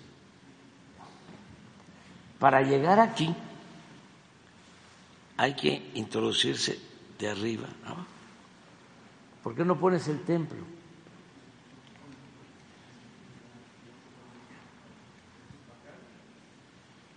Esto es lo que se encuentra.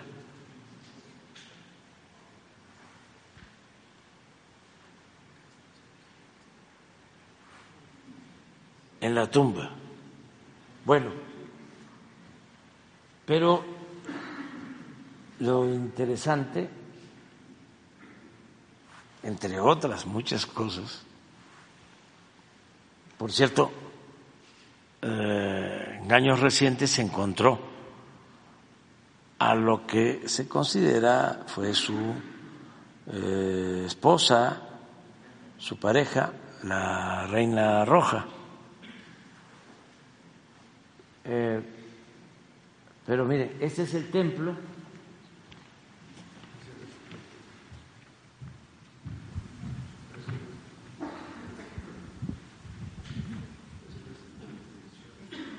Sí, este es. Sí. Este lo he subido todos los cerros hasta arriba. Cuando era yo joven. Todavía lo subo. Pero, ¿qué pasa con este edificio bellísimo. Se puede entrar por los cuatro costados y esta es la entrada principal. Entonces, a partir de aquí, de estar arriba, empieza uno a bajar. Esto también eh, se encuentra en eh, el castillo en Chichen Itza, por dentro. Y en medio está la tumba. Pero lo interesante, aquí está, así era.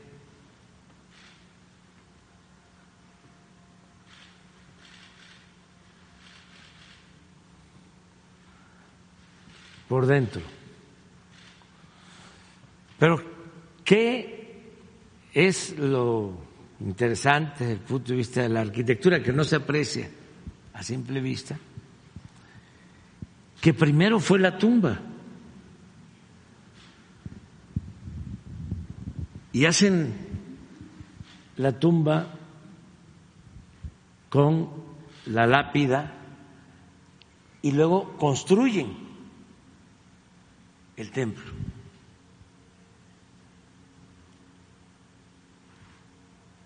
Vuelve a poner el el anterior. Ahí está. Lo construyeron en honor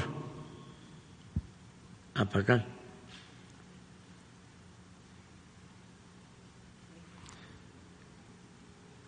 Pero luego saliendo, si sigue uno este camino, por aquí, la parte de frente, a ver si está toda la panorámica, está el palacio. Pero pasa uno y por la parte de atrás, hacia la otra plaza de las cruces, desviaron el río. E hicieron un acueducto de piedra para pasar el río por en medio de la ciudad.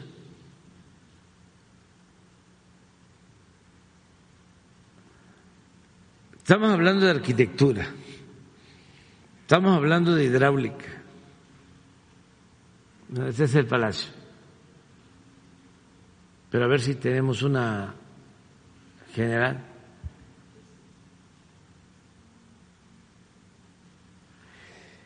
estamos hablando de matemática, porque todas las edificaciones, eso lo hablábamos, se sostienen con la exactitud de las matemáticas a partir de arcos falsos que mantienen el equilibrio de todas las construcciones, porque no hay acero.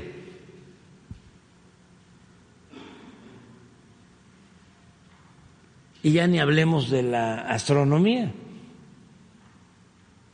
Entonces, bueno, y del arte, de la escritura, de la escultura, de los murales, de la pintura. Ah, miren, este es el río. Esto es construido.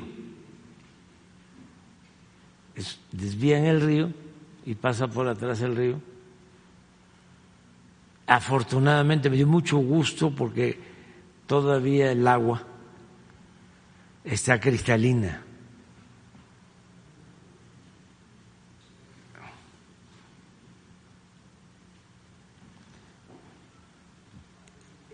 E, esto florece eh, en el siglo VII de nuestra era. Florece siete, ocho siglos antes de que llegaran los europeos.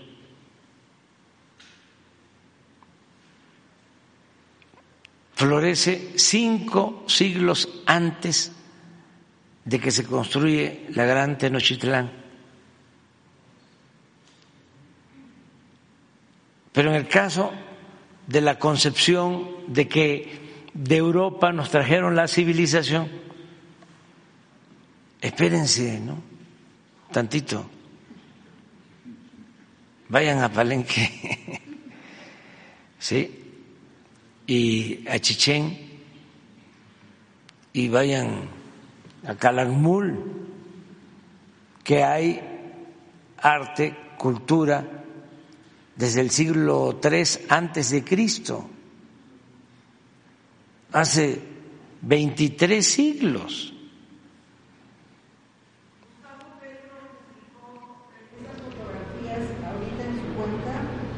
Y hace mención eh, de esto, dice, como los romanos, eh, ya los mayas usaban calicanto para pegar piedras y canalizar aguas y hacían acueductos, hizo un hilo acerca de estas obras que, que usted aquí. Dice, esta es la cultura maya y ya existía en la época de los primeros romanos, para quienes creen que nos descubrieron en 1492, el presidente de Colombia. Sí, sí. Y este, pero no es nada más eh, lo que sucedió en la antigüedad es que toda esta cultura se fue transmitiendo, porque no desaparece, se va transmitiendo de generación en generación. Y eso es lo que somos los mexicanos hoy, de todas nuestras culturas de México. ¿Y qué heredamos? Pues no solo este orgullo de que tenemos esta herencia de esplendor o esta grandeza ¿no? cultural. No, heredamos cómo eran ellos.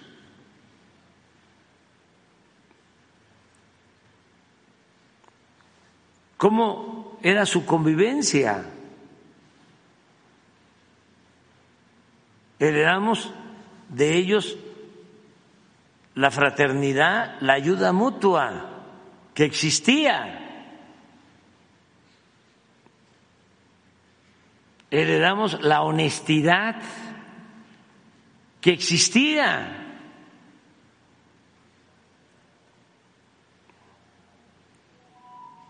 Heredamos muchas cosas buenas. Por eso son nuestras culturas las que nos han salvado. Eh, la vocación del mexicano por el trabajo, ¿de dónde viene? ¿Por qué los migrantes mexicanos salen adelante? Pero además también, ¿por qué?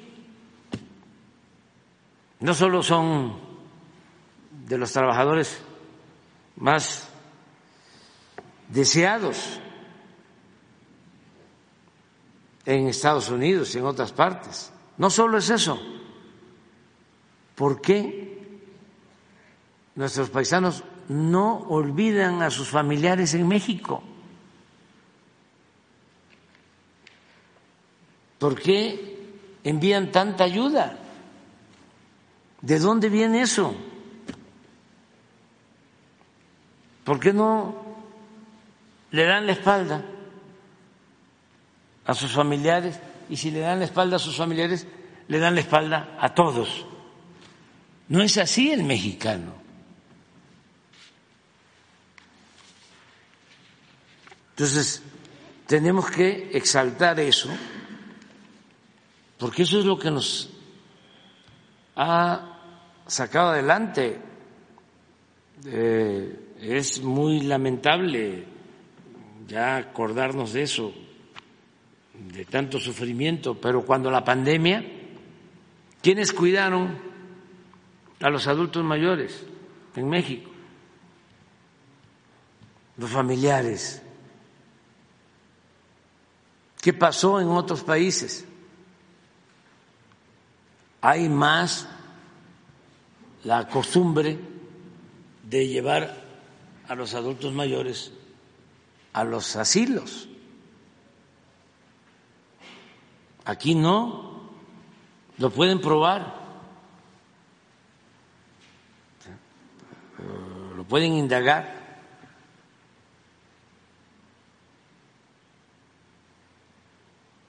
Porque es parte de nuestra costumbre, de nuestra tradición, de lo que viene de lejos. Entonces, eso hay que seguirlo exaltando. Gracias, presidente. De hecho, Linda Carter, eh, actriz estadounidense de raíces mexicanas, menciona que, que su abuela mantuvo unida a la gente, a, su familia allá en Estados Unidos cuando se fue de, inmigrante. Su abuela materna, su abuela paterna eh, llegó de, del Reino Unido y no le importó nada, los dejó así simplemente, y fue la abuela materna mexicana, de orígenes mexicanos, que mantuvo unida a la familia allá en Estados Unidos. Eh, por otro lado, ya en cuestiones más contemporáneas, eh, hay, un, hay, un, problema, no es de corrupción, pero hay un problema de falta de, equipamiento y de, de, personal en lo que son las aduanas, personal que trabaja en el ramo aduanal. Nos ha comentado que pues aquí la aduana de la Ciudad de México es la más importante para cuestiones urgentes, pero cuando eh, algunos de los eh, de los productos que llegan, de los cargamentos, son eh, son alertados, es muy difícil que se le dé rápido trámite y algunas veces tardan hasta dos meses en bodega. Es el problema cuando son incluso cuestiones perecederas, pero cuando se, se, aplican, pues sí pasa, por ejemplo, las, las vacunas, ¿no? Que fue rapidísimo el trámite. Y esto sería en los puntos tácticos también, en la subdirección de puntos tácticos en la aduana, y también por parte de COFEPRIS, que es muy lento el trámite para dar los permisos. No es cuestión de corrupción, no es cuestión de que se agilice, sino que simplemente eh, nos comentan los trabajadores del ramo que es falta de personal e incluso en los puntos tácticos, eh, que se entiende que a lo mejor no quieren que, pasen drogas o, armamento, eh, se necesita más equipamiento de, rayos gamma y obviamente sí el personal. Entonces eso es lo que nos comentan para que lo tome en cuenta, presidente. Sí, pero tienen razón. Eh, yo he recibido estas eh, denuncias de la tardanza de algunos equipos y de mercancías en aduanas. Tiene que ver con los trámites, intervienen a veces agentes aduanales que hacen más tardado el trámite. No les estoy echando la culpa a ellos. Este, estoy hablando de una variedad de, de, factores. Eh, la falta de equipos automatizados, cámaras, se están adquiriendo. Y también lo que hablábamos de los trenes, no se pueden conseguir de la noche a la mañana. Incluso eh, en las aduanas fronterizas eh, se procura o se pide que eh, sean lo más uniformes posibles con las cámaras de las aduanas de Estados Unidos. Y cuando son fabricadas en otros países, no les gusta porque es información. Hay todo ese tipo de cosas. Pero ahí van ya avanzando. Tienes razón. Y tanto COFEPRIS, ahora hay más eh, cuidado. Todo lo que dices es cierto. Más cuidado para que no haya introducción de drogas eh, de precursores químicos, fentanilo, y se cuida más todo este tipo de, de mercancías y lleva tiempo, pero hay que resolverlo. Ahí los dos servidores públicos responsables, Alejandro Sbarch de Cofepris y el general Andrés Fulón de aduanas, son mm, de toda nuestra confianza de toda la confianza. Son rectos, honestos y son eficientes. Entonces, sí, eh, ya he escuchado esto y sí vamos a, a tomar cartas en el asunto. Ya lo están haciendo, pero sí hay esa queja. Y como tú lo dices, no es una cuestión de corrupción, eh, es que hay que acelerar los trámites. Sí, de hecho los, los, eh, los eh, trabajadores del ramo dicen que, que, están de acuerdo con los procesos, pero sí debe de, agilizarse con más personal. Y ya por último, presidente, voy a insistir en un problema que hemos estado tratando de indagar. Es muy difícil, muy complicado y en ocasiones ha sido peligroso por el, por el ámbito en donde se tiene que hacer y es eh, la escasez de agua en Ecatepec. Lo que logramos entender porque es muy difícil que la gente hable y obviamente los que están hasta arriba no, no dan entrevistas, es que hay válvulas en donde sí llega el agua, sí hay flujo de agua, pero no se abren para la red de domiciliaria, sino que se llenan las pipas, es una especie de guachicoleo, en donde eh, llenan las pipas y con esas pipas van y reparten y entonces se convierte en un negocio multimillonario. Estamos hablando de que un, un tinaco de unos mil litros eh, se lo dan a usted en 600 pesos. Entonces es bastante complicado. La gente no quiere pagar la contribución del agua porque no le llega. A veces lo, de, lo dejan el flujo unos, unas dos horas cada domingo, si es que bien les va pero curiosamente, cuando baja el flujo es cuando sale todo un ejército de pipas. Entonces, lo que hacen es el negocio que se viene heredando desde los eh, gobiernos anteriores priistas y que ahora, bueno, pues está en, manos de, Morena, es que eh, llega el agua a las válvulas, pero las válvulas las cierran y solamente las abren para que se llenen las pipas siguen las válvulas cerradas y entonces las pipas son las que reparten, en vez de que el flujo podría ir, porque sí existe la red para que, para que llegue a todas las casas. Sí, tienes razón, también. Así me lo han planteado.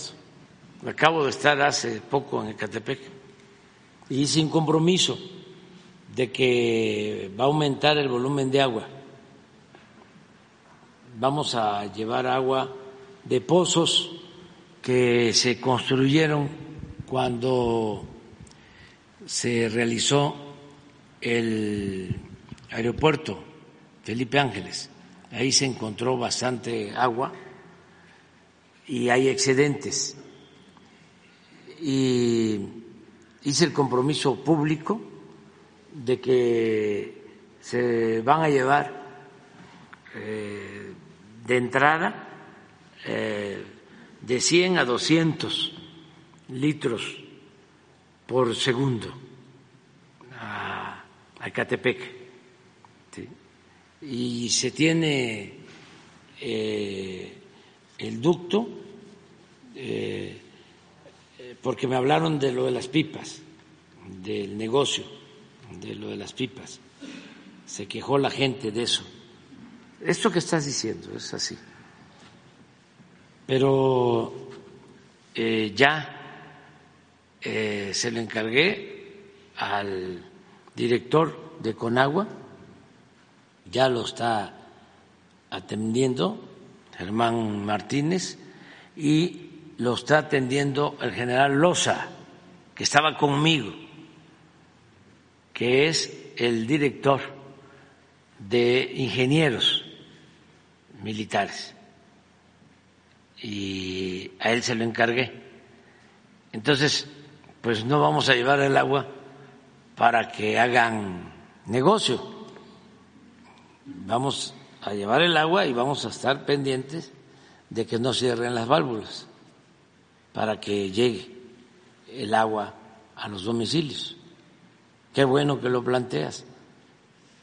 Lo acabo de tratar hace poco con el general Loza. Es más, ayer hablé con él por otro asunto nos están ayudando a terminar porque la maestra Delfina te quedó preocupada por eh, el trolebús, la construcción del trolebús de Chalco a Santa Marta, que lleva un avance como del 50%, pero necesitamos terminarlo. Y hay unas empresas, y aprovecho para mandarles el recado, que nos ayuden, hay unas que se están atrasando, ya saben ellas cuáles empresas son. Es una, además grande, grande, grande, este, que tiene capacidad y se está atrasando. Entonces le hablé al general Loza porque se le está ayudando a la maestra Delfina con los ingenieros militares para que todas estas obras se terminen. Y hablamos también, hablamos también de lo de Catepec y eh, ya va a entrar a funcionar otra bomba para el cuchillo 2.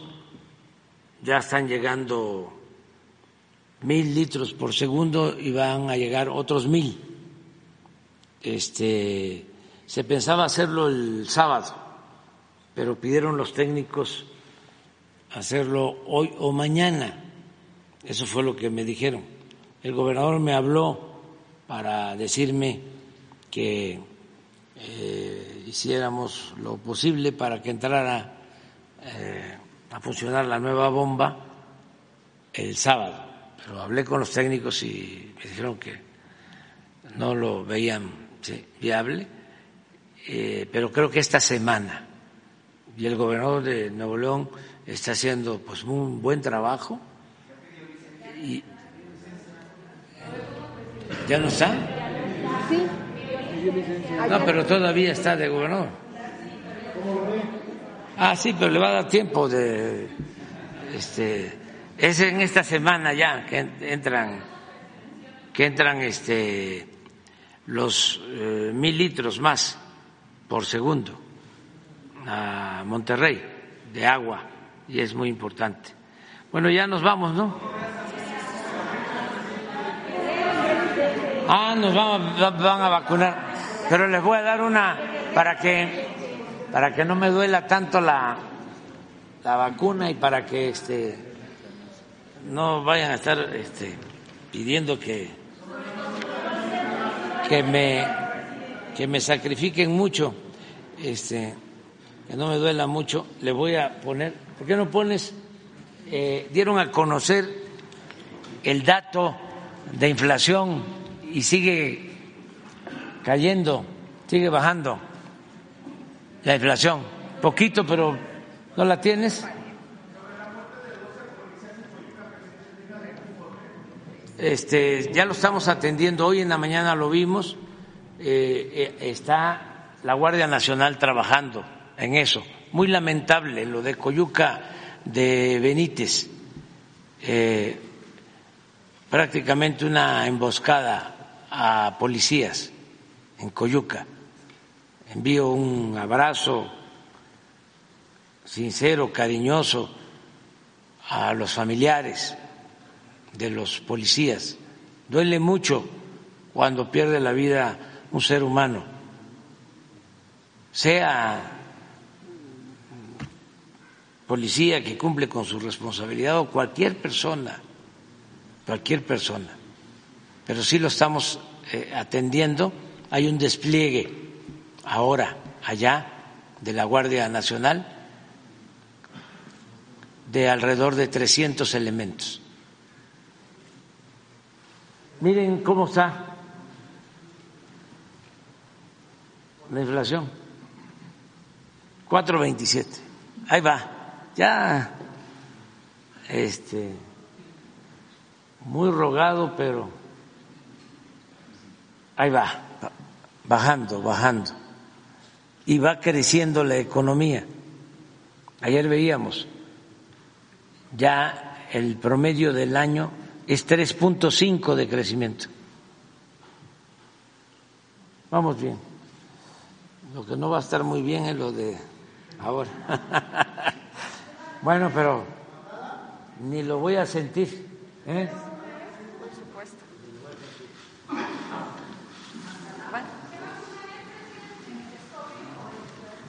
Las dos, de una vez. Buenos días, pues, señor. Buenos días a todos ustedes. Aprovechando. Mi nombre, señor presidente, un gusto estar con usted el día de hoy. Lo vamos a vacunar contra influenza y COVID. Abdalá. ¿Sí? Muy bien. Todo lo que lo pueda hacer eh, es importante, es mejor prevenir, mucho mejor. Los invito a todos que puedan hacer. Son muy seguras y ayudan. Muy bien. Eh, la vacuna de influenza eh, se puede hacer simultáneamente con COVID. Señor presidente, va a ser el, el mismo brazo izquierdo o, si usted lo prefiere, brazo izquierdo o brazo derecho. Como usted no lo. Izquierdo. ¿En la izquierda las dos? Ah, Ok, perfecto, muy bien, valiente. Es que con la derecha que estoy, Perfecto. estoy este, Vamos a subir su manguita hasta el hombro si es tan amable. la derecha Ok. no, este, no me ayudó mucho porque perdieron los astros. Oh. Sí, ayer ya lo cepillaron. Muchas gracias. La almohadilla color. Gracias.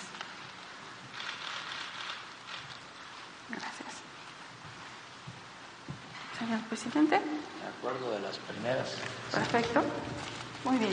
Va con la influenza. sí, primeras, este, Tocó su brazo. Sí. Aplicó. ni se sintió nada. Apretamos tantito, si es tan amable.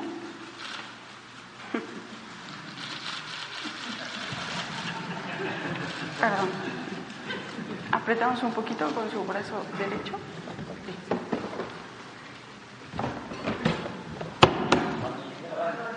mensajero de la salud era un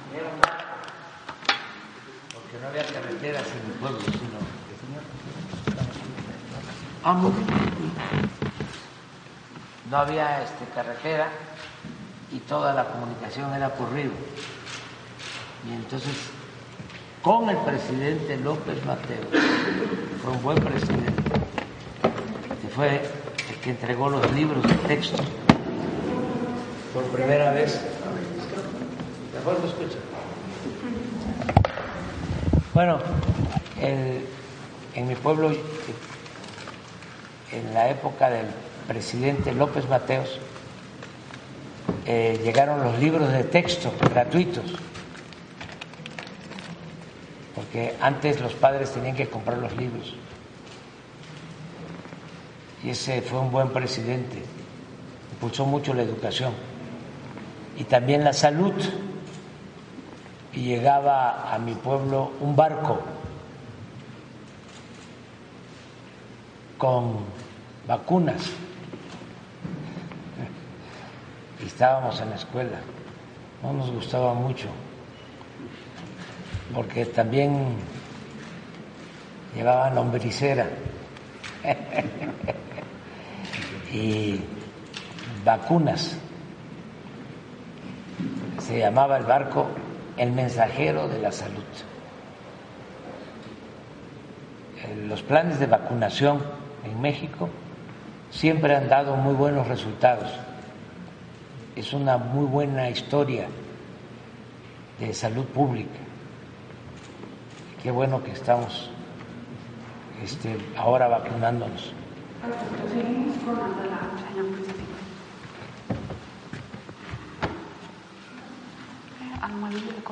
Gracias. En todos los hospitales, centros de salud,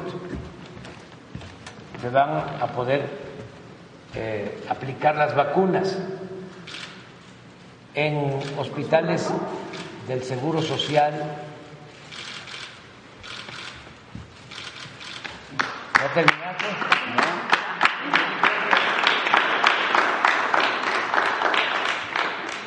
Hospitales del Seguro Social, del ISTE, pueden ir a los hospitales del Seguro Social, del ISTE, también en hospitales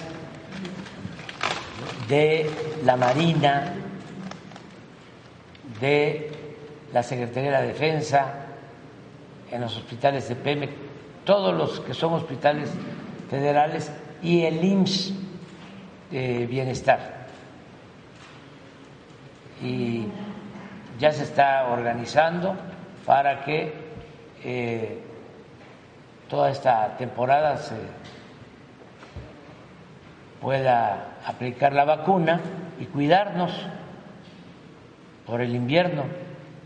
Para eso es esta vacuna, las dos ayudan con ese propósito.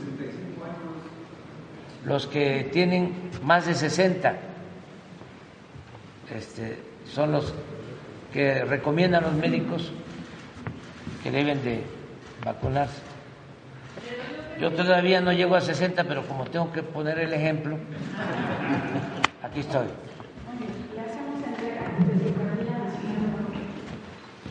Muchas gracias.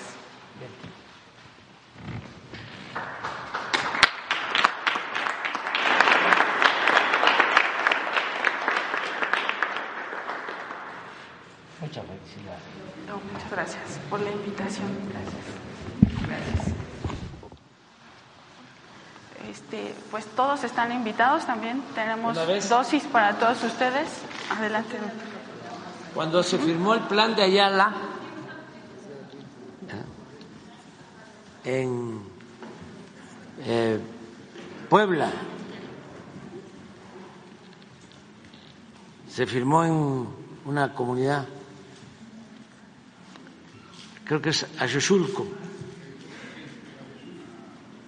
en, Puebla y firmó Zapata y salió a decirle a los que estaban afuera, el que no tenga miedo, que pase a firmar. O sea, el que no tenga miedo, que pase a vacunarse.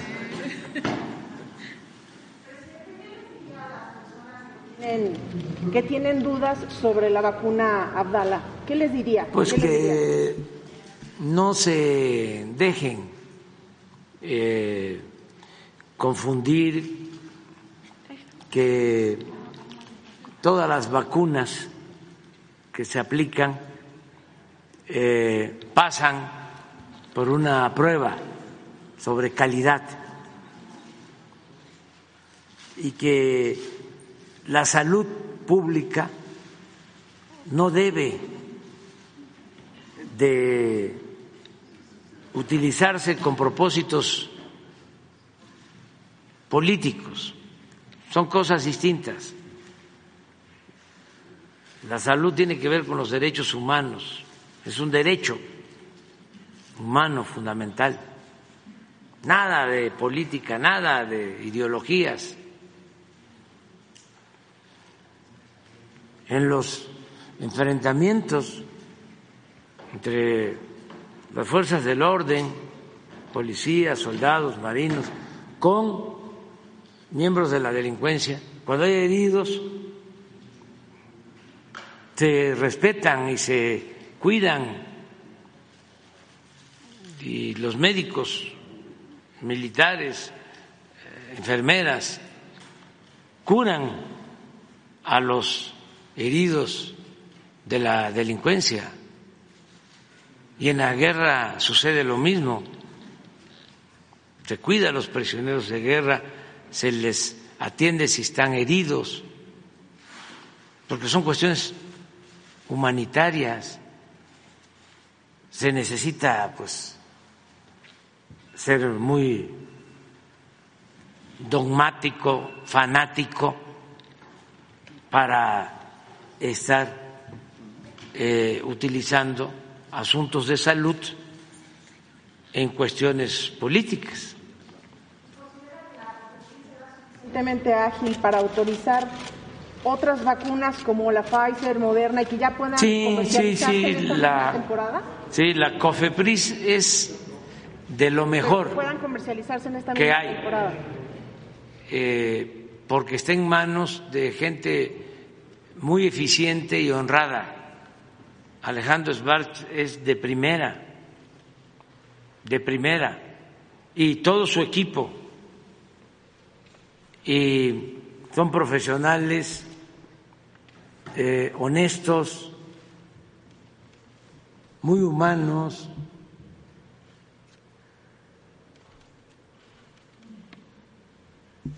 No son eh, traficantes o negociantes, ¿no? Una gente que esté pensando en el lucro, sino sí tienen vocación de servicio. Pero entonces, ¿cree que esas vacunas ya puedan ser comercializadas en el sector privado en esta misma temporada? Sí, están haciendo las pruebas, ya están por entregar unas autorizaciones, ya Pfizer se, se aprobó y otras están estudiándose. ¿Tiene usted esta información? Sí, sí. Sí, justo para informar, eh, el lunes 16 y 17 hubo esta sesión histórica de COFEPRIS donde el Comité de Moléculas Nuevas eh, discutió las, los expedientes que presentaron tanto Moderna, Pfizer y AstraZeneca. Eh, hubo una opinión favorable para una, la vacuna de Pfizer, para una de las, de las versiones que presentó Moderna. A AstraZeneca se le pidió más información y lo que se espera es que tal vez en las próximas dos o tres semanas, tal vez a mediados de noviembre, poder ya tener del Comité de Moléculas Nuevas, ahora el Comité ya de Autorización dentro de COFEPRIS. Para complementar todo. Una vez que el Comité de Moléculas Nuevas da esta recomendación favorable, hay una serie de, tienen que completar información del expediente y ya la última evaluación de autorización que se hace dentro del seno de CONACIT, de, de COFEPRIS. Es, es información para completar el expediente. Realmente falta poco, es lo que me han comentado la, la, gente de COFEPRIS y se esperaba que en un periodo más o menos de tres a cuatro semanas desde la desde lo que el Comité de Moléculas Nuevas expresó la opinión, se pudiera tener la autorización definitiva. ¿De aquellas personas que se hayan puesto Sputnik a la que se va a poner ahorita? No, no, no. Como, como lo hemos visto, digo, todas las vacunas tienen esta autorización y la autorización por parte de, COFEPRIS, como ya comentó el presidente, está certificando tanto la calidad, la eficacia y la seguridad. Entonces, y también ya se ha demostrado que los esquemas heterólogos de personas que vacunaron alguna otra vacuna pueden tener esta eh, combinación de vacunas y sigue siendo igual de efectivo, igual de, de seguro. Es este, importante, ¿no? Eh, saber esto porque ha habido desinformación eh, y todo por interés o mala fe. Interés o mala fe.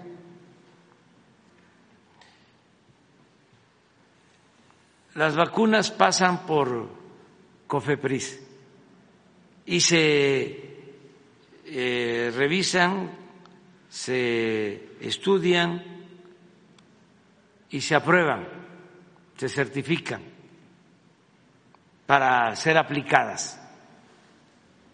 Las vacunas para eh, prevenir influenza y COVID las tenemos garantizadas a todos los que las necesitan. De acuerdo a las disposiciones médicas, nos dicen, en el caso del COVID, lo mejor es de 60 años hacia adelante, o quienes tienen alguna enfermedad eh, riesgosa. Ya está eso estudiado, es técnico, es científico, es profesional.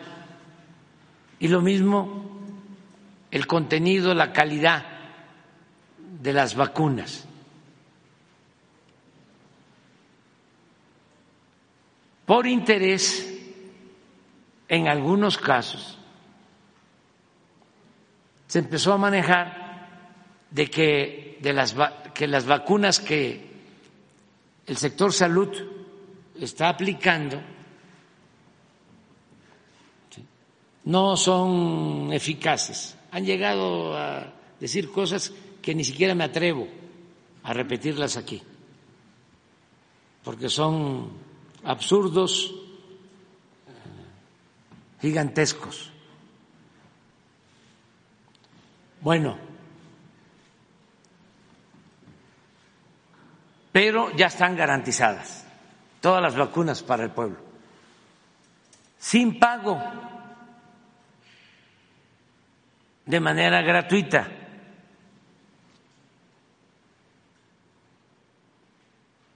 de calidad y gratuita para todo el pueblo, como fue la campaña de vacunación anterior, sin privilegios, para todos y dándole atención especial a los más vulnerables. Pero como también vivimos en un país libre,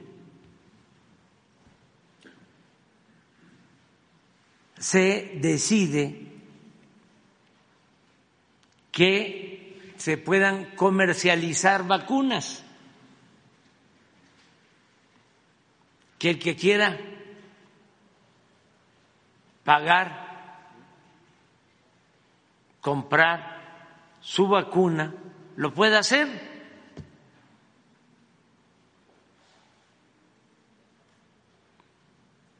Quien tiene la desconfianza, quien eh, tiene algún prejuicio, pues está en su derecho, somos libres. ¿Y por qué negarle su deseo de comprar la vacuna para írsela a aplicar? Entonces, está también eso garantizado. Nada más que de acuerdo al protocolo, pues se tiene que ver lo mismo que sean vacunas confiables, que no haya ningún problema y que se entregue el registro.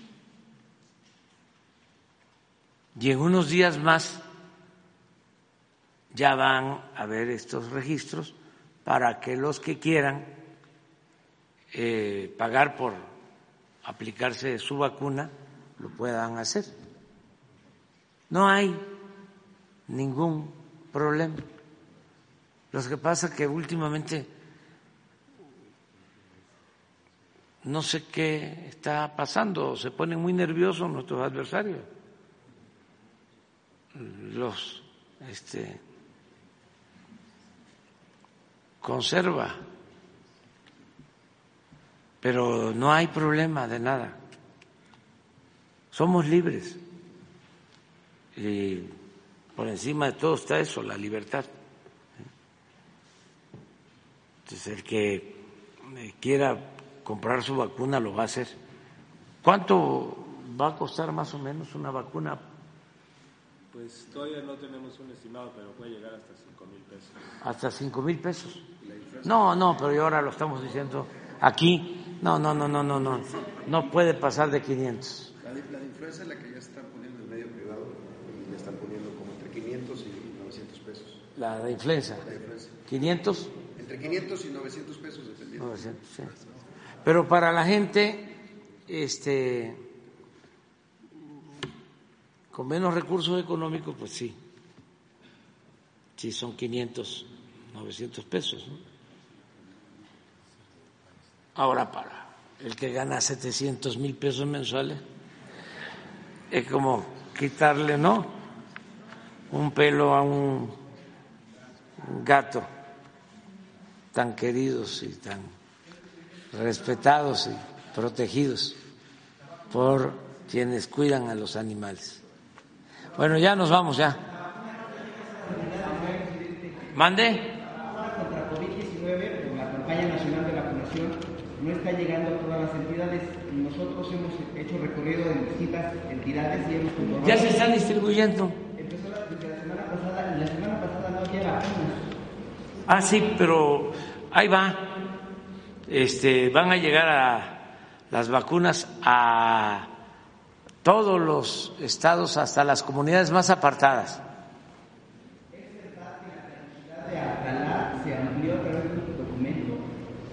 No podría decirle eso, pero este, como se han dicho tantas eh, mentiras y se ha calumniado tanto, que mejor este, hay que actuar de manera precavida, no estar creyendo todo lo que dicen en los medios de información, en la radio. Sí, sí, sí, sí, sí, pero se la pasa uno aclarando, pero este es mentir y mentir y mentir y mentir, porque están enojados los, medios, es que ya no hay este la publicidad que había antes. Por cierto, ahí les dejé de tarea cuánto destina el Poder Judicial de publicidad. Eh, ustedes que son mirones profesionales, ayúdennos, porque los veo a todos los comentaristas de radio, de televisión, todos, este, defendiendo los privilegios. Es increíble. No es defender el salario de los trabajadores, las prestaciones de los trabajadores, no es defender el que no aumente el precio de los combustibles, no es defender que no aumente el precio del pasaje. No, no, no, no, no, no. Este, defender de que el exministro Cosío gane 480 mil pesos mensuales, se raya. Y el otro que fue con su gorrita para que no le pegara el sol, 700 mil. Y dicen que yo los cuestiono y les llamo traidores a la patria. No, no, no, no, no. ¿Saben para eh, quién se aplica lo de traidor a la patria? Para los presidentes. Desde hace tiempo solo se podía juzgar a un presidente por traición a la patria. Ya eso lo quitamos.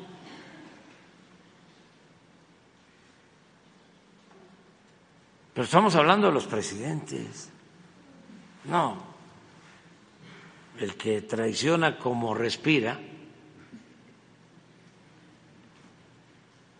si acaso es un traidorzuelo, pero traidor a la patria tampoco, ¿no? Está como los que se ofenden cuando se les dice fifí, pero primo hermano, si tú este, estás como yo, si tú no tienes yate, ni tienes mansiones, ni tienes casa de descanso, ni tienes departamento en Nueva York o en Miami, ¿Por qué te ofendes? Puede ser que seas aspirante a FIFI, ¿no? Pero no te creas mucho. Llamo la atención en esto porque alguien escribió que yo les había dicho de que eran traidores a la patria. No, no, no, no. ¿A quién han juzgado como traidor a la patria? Ni a Santana.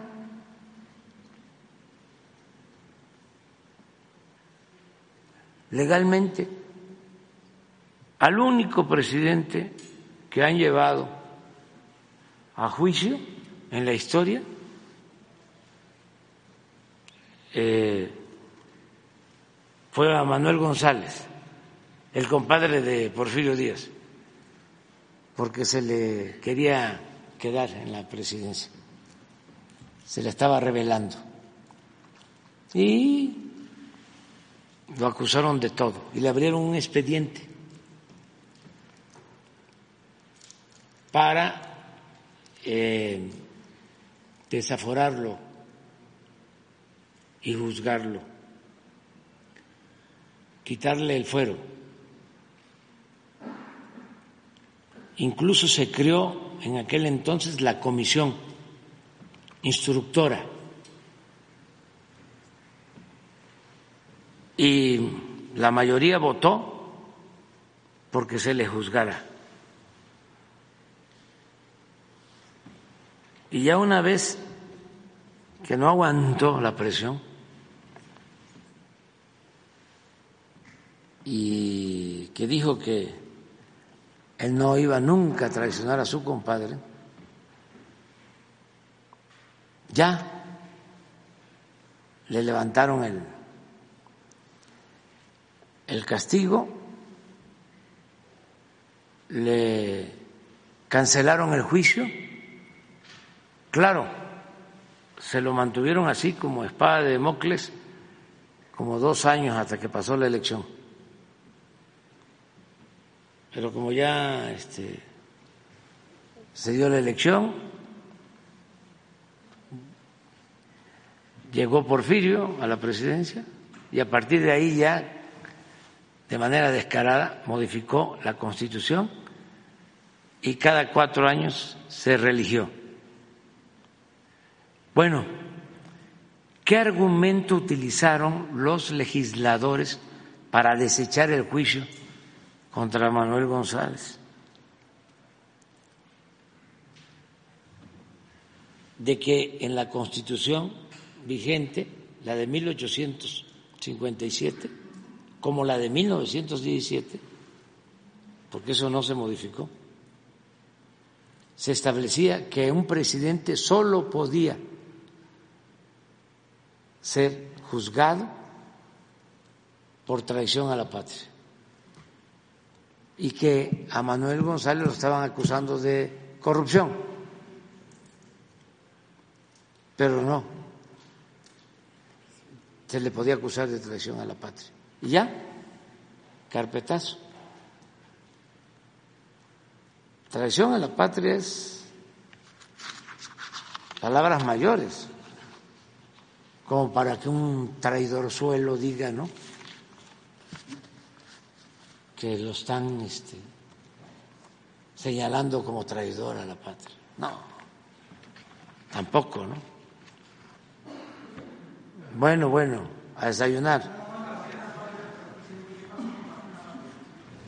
La vacuna patria va muy bien ya vamos a tener la vacuna patria este año. Ya se hicieron todas las pruebas, pasaron las pruebas.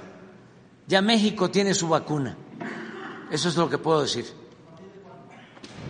Creo que el mes próximo, a finales de noviembre, ya eh, se construyeron eh, laboratorios especiales, ya se probó su eficacia y ya vamos a tener nuestra vacuna. Inyectada, Sí. Lo que pasa hoy, eh, íbamos a invitar, estuvo con nosotros ayer María Elena eh, eh, Gómez Bulla, Álvarez, Álvarez Bulla, eh, del CONACIT, para explicar esto. Pero dijimos, no, vamos primero a que ya estén las vacunas para que entonces se dé la noticia, pero bueno, ya como tú me lo pediste, ya, ya tenemos vacuna, la vacuna patria está en proceso. También eso es importante. Y siempre, siempre las vacunas eh, se van a aplicar de manera gratuita a todos, porque es un derecho, no es un privilegio. Bueno, Dios.